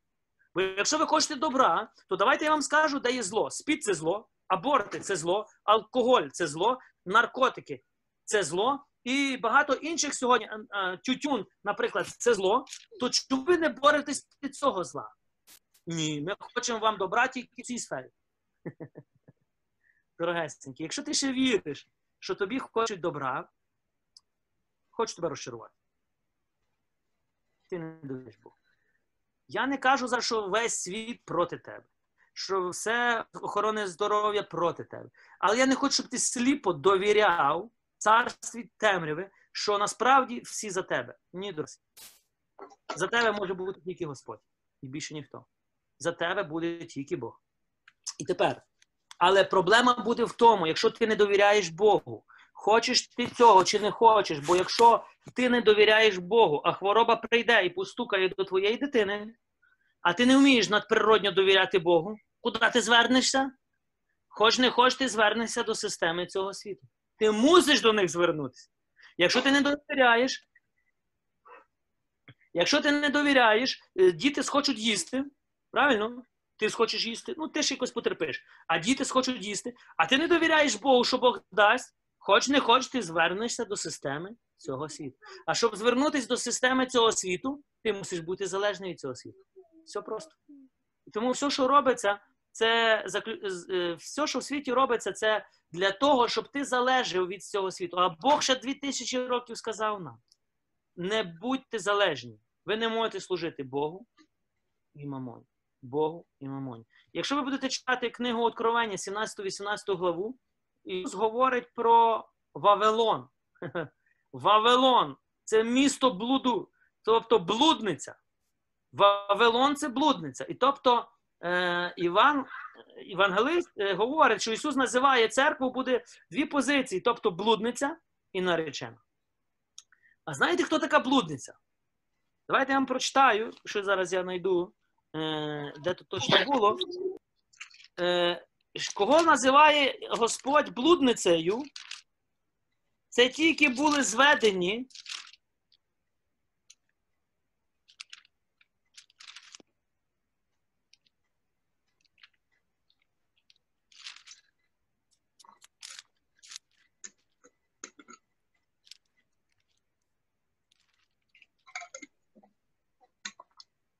От дивіться, Откровення, 18 глава, 23 вірш. І світло світильника вже в тебе не сіятиме, і голос молодого і молодої вже не чутиметься в тебе. Бо були купці твої вельможі землі, бо чарівництвом твоїм зведені були всі народи. Всі народи. І на ньому кров пророків, і святих знайдено, і всіх убитих на землі. Тобто чарівництвом твоїм були зведені усі народи. Дорогесенькі, Вавилон це та сама мамона. Це та сама система цього світу. Давайте згадаємо, що таке поняття Вавилон. Де був перше місто Вавилон? Це перше місто, яке почали будувати люди. В Старому Завіті, коли Бог сказав іти і множитись, наповняти землю, що люди почали робити? Вони зупинились і почали будувати місто. Перше місто на землі, яке почалось будувати, це був місто Вавилон. І кожен з вас, принаймні, знає, що сталося. Бог послав ангелів і помішав язики їм, і вони розійшлися по цілому світі. Чому Бог не хотів міста? Проблема у місті була? Проблема була в тому, що вони не хотіли виконувати волю Божу. Бог сказав: ідіть і множтесь, наповняйте землю. А люди сказали, ні, ми будемо жити в одному місті. Побудуємо замки, побудуємо собі велику башту, обведемо е, обведемо собі, е, як сказати, мурами, і ми тут будемо жити. Бог сказав, ні, так не буде. І ми звідси бачимо оцей Вавилон, грішний Вавилон. Вавилон це був перший бунт проти Бога. І звідти ми бачимо цей блудний Вавилон. Тобто Вавилон це система цього світу, яка завжди бунтує проти системи Царства Божого. Що зараз відбувається? Відкрили полювання на церкву, на священиків. Хто відкрив? Та сама блудниця Вавилон. Але цей Вавилон не виглядає сьогодні так, як він виглядав 2000 років тому. Це сьогодні будуть науковці, лікарі, і це будуть дуже хороші люди в піджаках, які вас переконають, що церква це велике зло. І дивує мене то, що більшість з нас сьогодні переконані, що Євхаристія це погано, що церква це погано. Е, Задача сатани також заключається сьогодні в тому, щоб відділити тебе від церкви. Тобто відділити тебе від Христа. Якщо ти будеш відділений від Христа, тобто ти не будеш мати можливості прощення гріхів, ти не будеш мати можливості з'єднатися з Христом в тілі і крові, потім посіється сумнів взагалі в твою, в твою віру, і тобто у Слово Боже, то тепер виходить, подивіться, що ми будемо відрізані. Від чого? Від усього. А йому легко буде поставити на коліна кожного з нас, якщо будемо поодинці. Він боїться церкви. Вся справа, дорогесенькі, не є у якимось тому, що ми бачимо зараз. Вся справа є в тому, що завжди, пам'ятайте, завжди хотіли знищити церкву. І зараз так само хочуть знищити церкву. Дорогесенькі, я не знаю, як у вас. У нас епіцентр працює на всі 100. На всі 100. А в церкву не можна. Е, знаєте, я не науковець, я не політик, е, я простий хлопець села.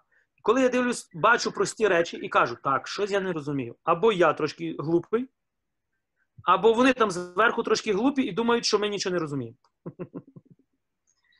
І тому для мене це все зрозуміло. Але знаєте, ми сьогодні маємо не воювати, я вам вже сказав, проти людей. Ми маємо з вами воювати проти духовного світу, тобто не проти тіла і крові, а проти духів, які повстають. А духи повстають дорогесенькі. І ці духи не переживають за твоє здоров'я. Ці біси можуть виглядати, що вони переживають за твоє здоров'я. Ці духи переживають за твою душу, дорогесенький. Якщо в тебе ще є віра в Ісуса Христа, о, вони будуть переживати. І вони будуть все робити, щоб цю віру вбити. От тому Петро каже: будьте тверезі і чувайте. Противник ваш дьявол. Ну є проблема, кажемо, Петре. Ми не віримо, що є дьявол. Ну, тоді не чувайте. Нема дьявола, нема противника. Живи собі, роби все, що тобі скаже цілий цей світ. І все буде добре. А що добре? Ну, ти будеш в пеклі, але проживеш красиве життя. Дорогес, звертаюся сьогодні до вас. Не бійтесь. Не, нам не треба керуватись страхом. Нам не треба керуватись панікою. Якщо ти розумієш, що відбувається в духовному світі, ти не боїшся. Ми будемо з тим, як апостол Іван казати Мараната, тобто, Господи, прийди. Бо якщо я в церкві, якщо я в царстві Божому, то Ісус прийде за мною. За мною Ісус прийде. Ви це розумієте? За мною Він забере мене з цієї ями, яка називається земля, з цієї долини темряви, яка називається цей світ. Якщо ви ще хочете тут жити по 100 років, то я не хочу тут жити. Я не хочу тут лишатись на цій землі. Я хочу, щоб прийшов Ісус і мене забрав. Но є проблема, Ісус не прийде сьогодні. І може завтра Він не прийде. І може після на завтра, на жаль, Він не прийде.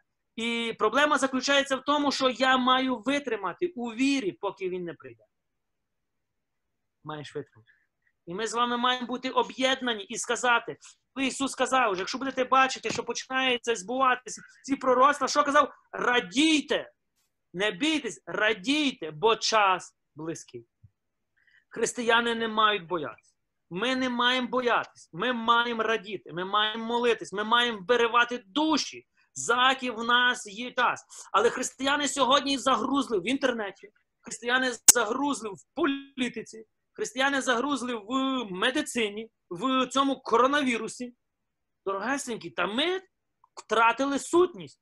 Сьогодні ми читаємо а, апостол, який сьогодні був, каже апостол Петро, що нам не можна залишати служіння слова. Служіння. У нас зараз я дивлюсь служіння коронавірусу. Більше я нічого не бачу а служіння слова, тобто спасіння душ. Церква в останніх часах має настільки об'єднатись і настільки вдарити по системі цього світу, якщо ніколи не було. Тобто вдари так, щоб люди масово навертались, щоб були знаки, чудеса, знамення, щоб люди падали, каялись, щоб люди прославляли Господа. Для чого? Бо ви мусите розуміти одне, дорогесенькі, якщо ти зациклений тільки на своєму тілу і збереження свого життя, то я тебе розчарую, ти помреш. Аго, ти помреш. Здоровий помреш. Чи з коронавірусом, чи без нього, чи з чумою, чи без чуми, чи з головою, чи без голови, ти помреш. Тому Ісус сказав: не бійтесь тих, що вбивають вас. Вони по-любому вб'ють, неважливо, вони вб'ють. Цих не бійтесь. Бійтесь тих, що б'ють душу і тіло. О, значить, є ворог, якого треба боятися. А цей ворог це той, хто полює на твою душу. Не бійтесь тих, хто полює на ваше тіло. Тобто так і хочуть дуже сильного добра вашому тілу. Це теж пастка. Ні, нам треба боятись тих, що полюють на нашу душу. А під цим великим добром є велике полювання на твою душу. Дивіться трошки ширше на ситуацію, що відбувається. Тобто ви маєте бачити тактику ворога. За цим всім, що відбувається, завжди думаєте, що задумав сатана. Сатана стратег. Він не освічена особа, він розумніший, ніж ти і я, і ми всі разом взяті. Він стратег. І якщо ми думаємо, що все, що відбувається, це просто понад, ну, просто, як знаєте, як еволюція, все йшло собі, ви нічого не розумієте. Тоді ви в духовному світі практично нічого не розумієте.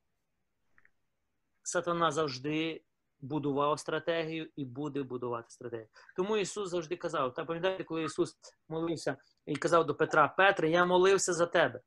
Бо сатана так е, планував кинути сітки. Я молився, щоб ти вийшов з цього і підтримував своїх братів. Тобто сатана завжди буде кидати сітки на тебе, на мене, на церкву, на всіх, на всіх, на всіх. Но у нас є зброя, у нас є перевага. Ми в позиції царства. А царство Боже кладе на коліна царство цього світу. Але є проблема. Більшість людей не вірить, що вони в царстві. Тобто ми розсіяні самі в собі. Ми воюємо, ми воюємо одні проти одних. Тактика сатани також заключається в тому, щоб на, на, натравити християн проти християн, конфесій проти конфесій, священників проти священників, єпископів проти єпископів. І замість того, щоб нам воювати проти справжнього ворога, ми воюємо одні проти одних. І це теж його тактика. І коли ви це бачите, просто кажіть, Боже, я люблю цю людину і молю за цю людину. Тобто виступаю в духовній боротьбі проти того, хто виступає проти мене. От, коли ви так будете бачити, то не буде страху, не буде сумніву, не буде паніки. Ви чітко будете розуміти, що ми маємо робити. І давайте я наостанок прочитаю вам одну притчу. Е, Про також в контексті того, що і відбувається, як ми з вами маємо поводитись. Тоді Царство Небесне, притча 20, Матея 25, 20, 25 з першого вірша. Про 10 дів. Тобто про розумних і нерозумних. Ми з вами будемо, е, хочете ви цього чи не хочете, ми з вами попадемо в одну із тих категорій. Тобто в розумних або неврозумних. Якщо ви думаєте, що ви попадете в категорію, ну, якщо Бог допустив, значить все буде добре, то давайте прооцінуємо тут, чи Бог допустив, щоб нерозумні стали нерозумні, а розумні стали розумні. Чи від кого це залежить? Царство Небесне буде подібне до. Тепер дивіться, що Ісус каже. Царство Небесне. Тобто позиція царства буде відбуватися в останніх часах. Це був, ця притча сказана в контексті останніх часів. Е, тоді Царство Небесне буде подібне до десятох дів, що взяли свої лампи і вийшли зустрічати на зустріч молодому. Е, діви це тобто наречена. Так, то, що ми з вами казали, церква. Наречений, молодий це Ісус. І тепер наречена це 10 дів. Це церква. Вона чекає наречену.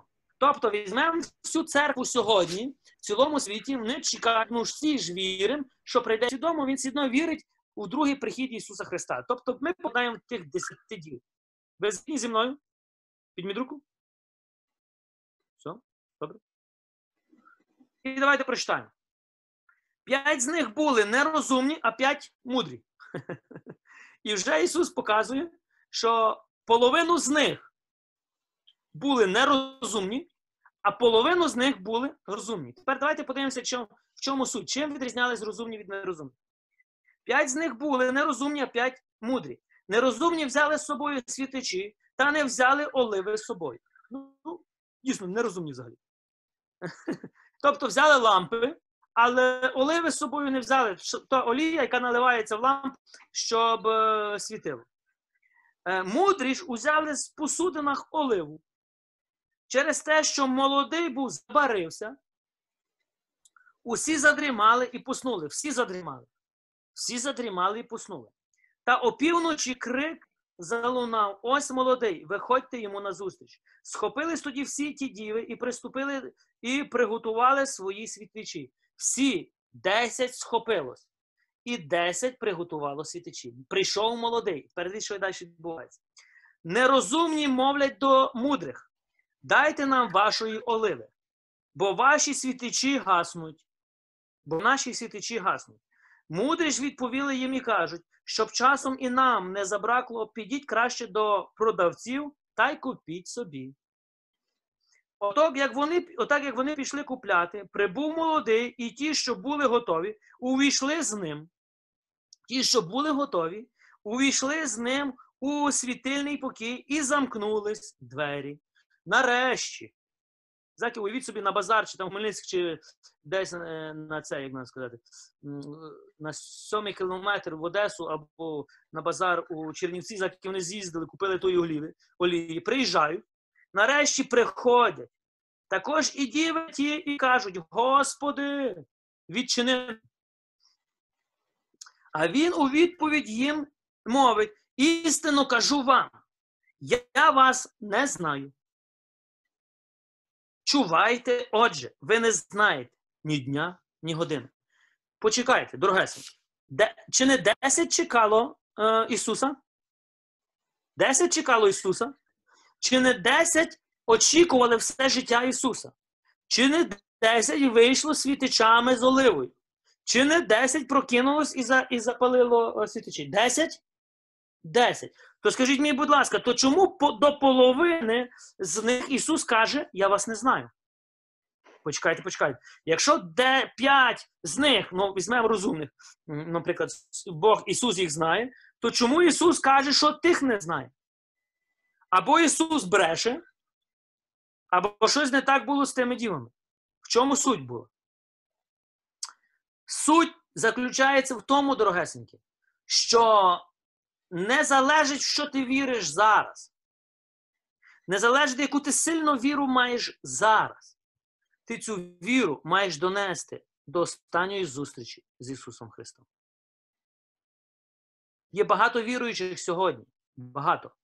Слава Богу. Я тішуся цим, що в світі є багато віруючих, але не всі дойдуть. Половину. Принаймні з тої притчі ми бачимо половину. А я вірю, що, знаєте, я би хотів сказати, вся церква увійде і все буде дуже добре. Ну ні, на жаль. На жаль, ні. Не увійде вся церква. І не буде все добре. І проблема в тому, що ми не будемо вже знати, де правда, а де неправда, хто правий, а хто не правий. Якщо ти не будеш триматися Воскреслого Христа, якщо ти не будеш триматися Євангелія живого, якщо ти не будеш триматися офіційної позиції церкви, офіційної, не деяких людей, які там говорять щось, офіційно, що церква учить, а церква завжди учить то, що учить Слово Боже, то ми, ми можемо піти на манівці, тобто з цим світом. Світ нас може переконати, що він краще знає, як нам бути. І якщо ми довіримося світу, тобто системі цього світу, тобто мамоні, тобто Вавилону, тоді Ісус каже, тоді ви не можете служити мені. Тепер дивіться, чому Ісус каже, що Він їх не знає? Тому що вони заснули. Вони заснули. Але ж вони чекали, чекали, але не дочекалися. Тепер бачимо то, що ми можемо чекати, це добре. Але якщо я дочекаюсь, фатальний буде м, наслідок. Тому розумні діви, ті, що чекали, ті, що чували, ті, що очікували, тому Ісус каже: навіть якщо ми десь заспимо, то коли прийде звук, тобто, коли молодий прийде, ми встанемо, візьмемо свою віру, яку ми зберегли. Віра це та е, віра, це та олія, віра, чиста віра в Євангеліє. І тому апостол Павло каже: якщо вам хтось буде проповідувати інше Євангеліє, ніж ту, яку ми вам проповідували, анатема, нехай буде проклятий. Немає іншого спасіння, не через Буду, ні через Мухаммеда. А в останніх часах я вам кажу, що буде проповідуватись то, що всі релігії добрі, що ми мусимо бути гуманними, тобто до гуманізму. Анатема, нехай будуть прокляті. Є одне спасіння через корову Ісуса Христа. Є одне спасіння через жертву Ісуса Христа. Тому мусиш розуміти, що все, що буде робити сатана, щоб відділити тебе від крові Ісуса, щоб відділити тебе від жертви Ісуса, щоб вбити в тобі віру, щоб ти думав, як думає Вавилон, як думає система цього світу. І переконати тебе, ми ж тобі добра хочемо, чоловіче, ми ж за тебе переживаємо. Ні? І коли ти не будеш мати чистої віри, ти будеш думати, ну то дійсно, що тут погано, то дійсно переживають люди за мене. Сатана дуже за тебе переживає. Я тобі гарантую, хто, хто він за тебе переживає. Забрати твою душу. І тепер ви, ми маємо з вами молитись. Тепер знову, я не хочу, щоб ви попали у дві крайності. Перша крайність бачите всюди сатану, всюди сатана, кожен лікар сатана, кожна хвороба це сатана, ну всюди сатана. І друга крайність, слухай, його взагалі нема. Тебе надурив. То його нема. Це дві крайності. Сатану треба бачити тільки там, де він є. Е, я хочу, щоб ти зациклювався на царстві Божому. Тебе є час увійти в царство Боже. Заки є час. Дивися ще раз реколекції Євангелія царства першу частину. Дивися ще раз реколекції Євангелія царства другу частину. Пересилай кожному, нехай дивиться. Дорогесеньки, це, це Євангеліє, в яке ти маєш увійти, яким ти маєш жити прямо зараз. І це Євангеліє, яке ти маєш витримати до кінця. Тобто ти маєш бути цією розумною дівою. Ти маєш розмежовувати, ти маєш бачити, аналізувати, думати, молитись. не вір всьому, що ти бачиш, що тобі говорять. Ти маєш перше мати свою думку, свою позицію, яка базується на основі твоєї віри. А ця віра має бути на основі Євангелія і на позиції церкви. Та, що учить церква. Учить. А то, що учить церква, це то, що учить Євангелія. Бо голова церкви це хто? Ісус Христос. Бо за церквою, за, за своєю церквою, тобто за своєю нареченою, прийде Ісус. Ісус. Но церква розділиться. Як би я не хотів це казати. І я знаю, що багато людей мене буде за це критикувати і скажуть, ну чи ні, та ви не дорогесенькі. Тоді ви не розумієте тактики царства. Якщо всі християни сліпо підуть і дійдуть до кінця, тоді я можу сказати, так, сатана лопух. Ага. Ну, я знаю, що він не лопух. Я знаю, що е, він набагато розумніший. Я знаю, що він багатьох християн зведе. Суть великого обману, тобто великої брехні, буде заключатись в тому, що ми повіримо, що нам хочуть добра. Я не говорю зараз, я не можу сказати так, щоб ви правильно мене розуміли. Е, моя офіційна позиція, е, я скажу чесно, я особисто я проти вакцин. Це моя Я проти любої вакцини. Чому? Бо я за надприродні зцілення. Але я вам вже сказав: не віриш в надприродні зцілення, помреш. Все просто. То мусиш йти до системи цього світу. Я проти любого лікування. Я проти. Ну, але я вірю в надприродні зцілення. Ви це розумієте? Тому, коли мої діти хворіють, я за них молюсь. Але є такі моменти, що ми молимось, наприклад, так е, нічого не відбувається, ми їдемо в лікарню. І тут і заключається якраз суть в цьому, що ми маємо з вами розвиватись у надприродних відносинах з Богом. У надприродних відносинах. Тобто, ясно, я категорично проти проти всяких чіпувань. Я категорично проти. Категорично проти, я не про, проти любого контролю, маніпуляції, бо це є тактика сатани. Якщо ви слухали Євангелія царства третю частину, е, це тактика сатани, маніпулювання, господство, контроль, домінація. Неважливо, як це свято буде виглядати, бо е, що це з великого добра для тебе. Е, Знаєте, може когось ще це переконає. але я знаю, що це все сатана буде робити для маніпуляцій, контролю. Я знаю також, що вся банківська система рано чи пізно, ви бачите, все звужується. Звужується і звужується. Давайте я вам скажу таке пророцтво. Е, Вірю, що знаєте, коли воно збудеться, і воно збудеться, давайте я вам скажу, в районі рік-два роки. Якщо це збудеться, то, то ви скажете, що принаймні той отець Роман щось тоді принаймні хоч щось трошки нормальне сказав. Вся система фінансова е, здується. В чому суть її буде? Всі гроші за два роки паперові виведуться з обігу. Всі паперові гроші виведуться з обігу. Їх не буде. Паперових грошей не буде. Коли ви побачите і слухайте, їх не виведуть з обігу, їх так оподаткують, що ти сам їх віднесеш в банк і переведеш всі свої паперові гроші, наприклад, так, в електронні гроші. Пізніше всі твої електронні гроші. Ну, Ви знаєте, вже і так, я не буду вам вже це говорити. Всі ваші електронні гроші і так контролюються. Правильно, а зараз ввели систему таку, що плюс з твоєї карточки будь-який переказ будуть знімати 20%. Ви собі уявляєте? За твої ж гроші ти будеш платити 20%, е, 20% податку. Тобто всіх зробили нас автоматично підприємцями. Всіх. Можете відкривати будь-який бізнес. Ви і так же платите податки, як будь-який підприємець 20% будете платити. Е, Тобто е, йдеться за те, що по чуть-чуть е, все звужується, звужується, звужується і звужується. А для чого це все звужується? Ну, для того, щоб ти був залежний від системи цього світу. Цього світу. Вірите ви в це? Чи не вірите? Подивіться в супермаркети, е, в епіцентрі, в любі супермаркети. На касах є каси, де є люди, є каси, де є роботи. Тобто роботи, що я маю на увазі? Це вже ти можеш сам пробити, е, просканувати е, товар, і тобі не потрібно навіть продавця. Бачили колись таке? Бачили. Ми недавно були в епіцентрі, і е, ми пішли якраз спеціально на цю касу. Я давно це вже бачу. Я, я бачу цю всю систему, до чого це все ведеться. Я бачу це все. І я кажу до людей, до тої жінки, яка нам допомагає, кажу, «Я ви а ви знаєте, що ці всі машини, оці всі роботи замінять вас? Тобто ви, як продавці, вже тут будете не потрібні. Вона дивиться на мене. Я зрозумів, що вона ніколи навіть над тим не задумалась. Е, В Кракові чи в Варшаві, коли я літав е, там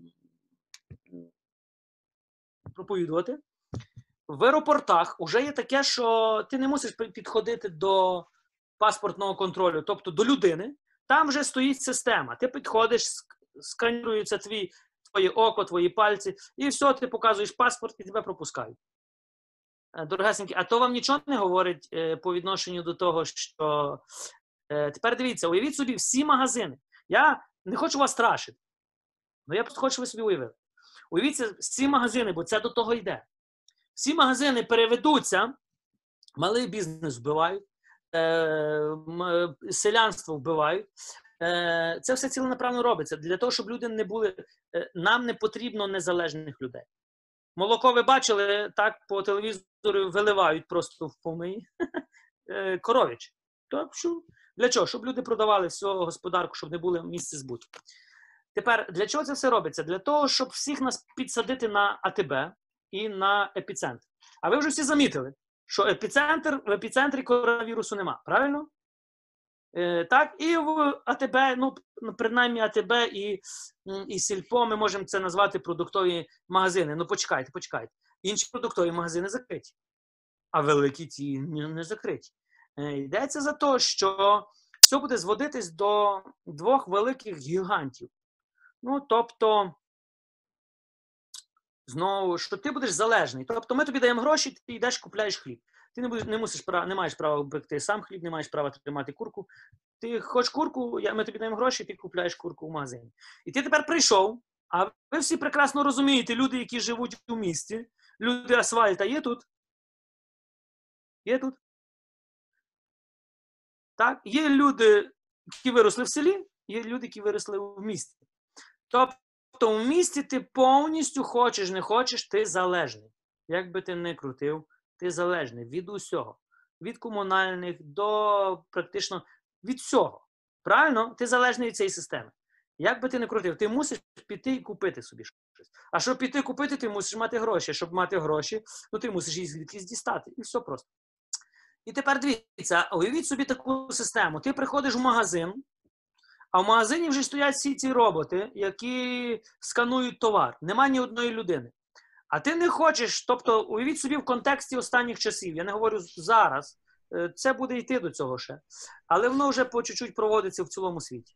І ти хочеш купити якийсь товар, але ти не хотів приймати мітку звіря, тобто ти не хотів приймати якийсь чіп. І тобто, а що таке чіп? Щоб ви зрозуміли, що таке буде чіп?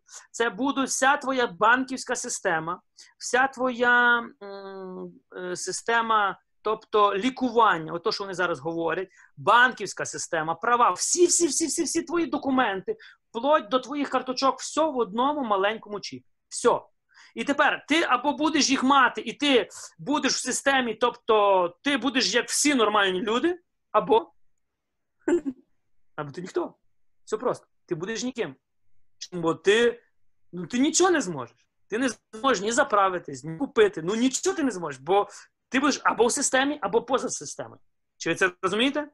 Про це говорить Біблія? Про це говорить. Ми до цього котимося. Як би ми зараз не казали, ми до цього в цілому світі котимося. Зараз це тільки кроки підготовки до цього всього. І е, що далі? Ти захот, хочеш купляти хліб. Ти не захотів приймати карточку. Ну, тобто чіп. Все, так. Ти приходиш в магазин, ти хліба набрав, приходиш на касу. І що далі? Ти приходиш на касу, а людей нема. А ти не розрахуєшся нічим, грошей нема. Тобто валюти, може, ти ще якісь збережеш там гривні, ще може з 2020 року ти там сьогодні відложиш, їх ж ніхто приймати не буде. Це просто буде папір. Е, Все. Як ти розплатишся? Ну потрібно просканувати. А просканувати це можна тільки так або так. А ти не прийняв. Як ти як ти вийдеш з хлібом? Ти не вийдеш. Тобто ти або вкрадеш і тебе посадять. Правильно? Або ти лишиш, не буде людей. Тобто ти не зможеш уповати на людське милосердя. Тобто, якщо буде людина якась сидіти, ти, ти би міг сказати, слухайте, у мене в мене сім'я, п'ять голодних дітей, слухайте, ну дайте мені. І принаймні людей ви можете умовити, ну, впливати на їхнє милосердя. А до системи, до роботів всього. Ти не зможеш. І ось тут, що Господь казав, ми не зможемо ні продати, ні купити. Тобто ти будеш поза системою Вавилону, поза системою Мамони. Або в системі, або поза системою. А якщо поза системою, то де? В Царстві Небесному. Халилуя! В Царстві Небесному. А в Царстві Небесному, каже Ісус, не думай, що їсти, що пити. Ти сидиш і не думаєш. І тут хтось стукає тобі в двері. Раз, і пес прибігає і буханку хліба приносить. Ти кажеш, о Господь, дякую тобі, мої діти мають що їсти. Тобі не треба йти в магазин. Ви вірите, що таке може бути? Я вірю. Бо ізраїльський народ, коли 40 років був в пустині, вони не були залежні від системи цього світу. 400 років не були залежні від системи цього світу, тобто від Єгипту. Но 40 років Бог надприродньо їх забезпечив. Ілля, який був в пустині, йому уявіть собі, ворон. Ворон приносить м'ясо. Наш розум і логіка сьогодні скаже, ні, це, це слухай, це щось неправильно. Це б якось мало, мало бути в останніх часах якось інакше. От тому я хочу сьогодні звернутися до вас. Не бійтеся. Ну, подивися, може там де зарядний. Дорогесенькі, вам не потрібно боятись. Чому? Бо якщо ти в царстві Божому, ти залежиш від Бога. І тобі не треба потрібно боятися. Якщо ти в царстві цього світу, тобто в системі, не бійся. Просто роби все, що система каже. Тобі навіть тут теж не треба боятися. Ну є проблема. Проблема в тому, що ми хочемо бути і. і. Але Господь сьогодні каже: не можеш двом панам. І ми з вами маємо час. Маємо час е- повірити, надприродньо повірити в Бога. Повірити, що Ісус дійсно Месія. Що все, що Ісус сказав, це правда. Що Ісус розказував притчі, коли Він сказав, що одні витримають, другі не витримають. Коли Він сказав, що один засне, так, бочий, бо думав, що а другі не заснуть. Дорога, це буде ми. І я заохочую, так як апостол Петро каже, будьте тверезі і чувайте. Ми зараз в цьому часі ми не маємо права розслабитися. Ми маємо з вами молитись, гаряче молитись. Не думай за себе, дорогесенький, ти вже спасенний. Вір в Ісуса, думай за інших. Інші не знають Христа. Мільйони людей йде сьогодні в пекло. Мільйони людей вірять, що їм нав'язують сьогодні, і їх просто реально тягнуть в пекло. Але якщо ми не будемо знати, куди йдемо, то ми будемо сліпі. І тому це слово, е, я, це слово до тебе і до мене сьогодні, щоб довіряти Богу. Дивіться на горобці. У вас буде домашнє завдання завтра. Вийти на подвір'я, на балкончик, де ви там живете, в селі. Хто в селі, слава Господу, купляйте будинки в селі, я вам гарантую. Бо ви ми село ще проживе деякий час. Курочка, яєчко, туди-сюди, лисичка, зайчик. Місто ні. Місто погрузне швидше в систему. Віримо цього чи не віримо ви в цього місто, як би ви не хотіли. Давайте подивимося, люди, які живуть в Києві чи у Львові, ви мусите бути в системі. Не є в системі, тобто ти не працюєш, не получаєш гроші, ти не будеш мати навіть за що орендувати хату, і і, і ти мусиш постійно, як цей. Ду-ду-ду-ду. Я не кажу, що це неправильно, це правильно. Ну, навчись довіряти Богу. Навчись довіряти Богу. Для того, щоб коли прийдуть ці часи, ти навіть тебе сумніву не було, що Бог вірний. А Бог казав, він своїх не залишить. І тепер дивіться, бій, біймось. Знаєте, чого нам треба боятись? Боятись, щоб ми не попали в категорію тих п'ять дів, які думали, що чекають Господа. А потім Ісус сказав: дорогесенькі, я вас не знаю. Чому? Ну, бо ви щось шукали, ну не мене точно. Ви не витримали до кінця. Ви зрадили мене. Тобто ви втратили віру, ви повірили в щось інше. От тут нам треба боятися. Тому Ісус каже: не бійтесь тих, хто вас вбивають, бійтесь тих, хто душу вб'є. А вб'є душу тільки система цього світу. Під виглядом в лапках добра. Вам не скажуть явно відріктись від Христа. Весь обман буде не в тому, що скажуть відречись від Христа. Ви всі скажуть, більшість з вас не відречеться від Христа. І це правильно, бо ваша віра є сильна. І сатана це знає. Сатана знає, що ви явно прямим таким питанням не відречетеся. Но він обійдеться. Він обійде з другої сторони. Він обійде з другої сторони, що ти навіть не замітиш. І отут буде небезпека. І отут ми маємо з вами побачити цю небезпеку. І тому, коли ви бачите щось, ми з вами церква, церква пророча. Тобто Дух Божий це той дух, який відкриває таємні плани сатани. Дух Божий, який буде показувати систему царства темряви. Для того, щоб ми були попереджені, для того, щоб ми стояли, молились, постили. Моліться за священників зараз. Бо я вам вже казав, багато зараз дуже страждають духовно. Не бояться вам про це сказати, але багато страждають духовно. Тобто, тих, кого була жива віра, тим легше. Кого була традиційна віра, ну то сильний удар пішов по них. Але нам нам не, не треба впускати ні одного священника. Тобто ми не маємо випустити царства нашого царства Божого, любого священника, любу душу. Ми маємо за них боротися. А як? Молитвою. Молитись, благословляти, рано стояти і кажете, Господь, я молю за церкву, я молю за священників. Господи, дай силу Духа Святого. Господи, так як апостоли. Апостолів чим більше гонили в діяннях, що вони робили, вони молились. Дух Святий ще більше діяв, вони ще більше йшли, їх ще більше гонили. Вони ще молились, Дух Святий ще більше діяв, і їх побивали. От вся історія.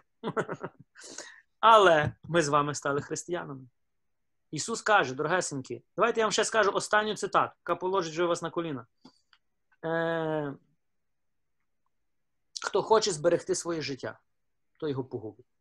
А хто погубить своє життя заради мене, каже Ісус, заради Євангелія, то його збереже. Задумайтесь над цими словами. Для мене це буквальні слова. Для мене це не є просто слова, якісь, як вам сказати, е, ну, якісь, так знаєте, що Ісус мав щось інше на увазі. Це як ніколи важливо сьогодні. Хто хоче зберегти своє життя. Тобто е, всі будуть робити все, щоб зберегти твоє життя, продовжити твоє життя. Тобто, щоб ти прожив якомога довше і щасливіше на цій землі, тобто в системі цього світу. А Ісус що каже протилежне? Якщо ти купишся на це, ти погубиш. Погубиш, тобто свою душу. Но коли ти погубиш своє життя заради мене, дивіться, ми маємо право губити життя тільки заради Слова Божого і заради Євангелія. Тож Ісус каже, ви збережете, знайдете його. Я заохочую вас. Є одна річ, за яку варто померти. Є одна особа, за яку варто померти. Це Ісус. Це Ісус.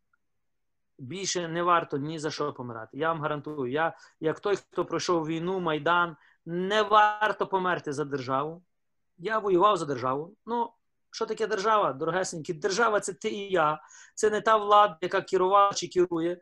Е, держава це, е, це ми з вами. Так, і варто померти за ближнього. Це найбільша любов. Но не варто помирати, дорогесенькі, щоб спорити з політиками. Не варто помирати, щоб спорити з системою цього світу. Варто померти заради Євангелія. Ми наскільки маємо горіти Євангелія? Ми наскільки маємо проповідувати, що нас вб'ють, і ми скажемо Аллилуйя. Це найщасливіша смерть, яку я очікував. Мене вбивають заради Євангелія. Не варто померти заради алкоголю, заради наркотиків. Це взагалі дурні смерті. Варто померти заради Ісуса Христа. Коли ви будете мати таку, ну, сказати, постанову собі, я не кажу вам, що ви завтра помрете. То би було дуже добре. Бо не прийшлося би вам бачити того всього, що буде. Але ми з вами покликані, мало того, що самим пройти, вести за собою людей. А людей ми можемо вести тільки тоді, коли ти будеш мати живу віру в Воскреслого Христа. Христос Воскрес! Чи ти віриш, що Христос Воскрес? Підніми руку, якщо ти віриш, що Христос Воскрес. А якщо Христос Воскрес, то ти Воскреснеш. Чи ти віриш, що ти воскреснеш? Підніми руку, якщо ти віриш, що ти воскреснеш. А щоб тобі воскреснути, тобі треба померти. Чи ти віриш, що воскреснути треба померти? То чого ти більше боїшся? Якщо Христ ти хочеш і віриш в Воскресіння, то страх смерті не буде тебе контролювати. Якщо ти не віриш, то ти будеш втікати від смерті ти позабиваєш своє тіло якомога більше всякої хімії, щоб прожити в цьому світі якнайдовше. І куди підеш? Не знаю куди. Тобі туди не йти. Тому заохочую вас бути вірному Христу. Тому мас, маємо мати зараз мудрість, мудрість, мудрість в, в цьому часі. Добре? Тому не керуйтесь страхом, не керуйтесь панікою, керуйтесь духовним таким розумінням, що відбувається, і просіть Духа Святого, щоб дав вам мудрість в мирі і в спокої, що робити далі. Алелуя. Дорогесенькі, це все, що я мав е, до вас сьогодні таке слово. І тому вірю, е, не знаю. Я казав, що слово не буде просте, але вірю, що Господь хотів це сказати, а може не Господь хотів сказати, може я хотів сказати. Не знаю хто, але нехай Бог дасть вам силу. І нам в цьому числі, бо ми з вами покликані, хочете ви цього чи не хочете, ми щасливі люди. Ви знаєте, що ми щасливі? Тому що ми живемо в цьому часі. А якщо ми живемо в цьому часі, то ми щасливі люди. Як не крути. І ми віримо в Ісуса. А от ті люди, які не вірять в Ісуса, от вони нещасливі. Тому ми з вами маємо до них прийти. Я не знаю як, через інтернет, в гості е- і принести цю добру новину. Якщо ця добра новина, я сказав принаймні сьогодні про Царство Боже, забере або затушить, або заглушить той страх, то так, ти починаєш жити в цій позиції. В Царстві Божому нема страху. В Царстві Божому є розуміння і чітка дія. В царстві цього світу, тобто в Мамоні і в Вавилоні, все керується маніпуляцією, шантажем, страхом. А ми з вами покликані до життя в царстві. Алелуя! І не пройшло трьох днів, як ми вже з вами закінчуємо. Ми можемо з вами про це говорити і говорити, але все, що я вам говорив, це все Євангелія царства, друга частина. Друга частина. Ми будемо ще відновлювати ці реколекції, ми будемо далі виходити і крок за кроком кожну цю частину пояснювати. Скоро будемо це робити знову, для того, щоб ви знову вкорінювались. Ви маєте час, ідеальний час, бувши вдома, використовуєте той метод читання Слова Божого, що я виставив, використовуєте ті принципи царства, принципи, які Ісус сказав, і впроваджуйте в своє життя. І знайте, якщо Ісус сказав, Він знає, що говорив. Ісус знає, про що говорить. Просто навчіться йому сліпо довіряти. І ви побачите, що Бог буде ставити на нашій дорозі тих людей, які будуть теж чистим серцем вірити і підтримувати. Амінь. Амінь.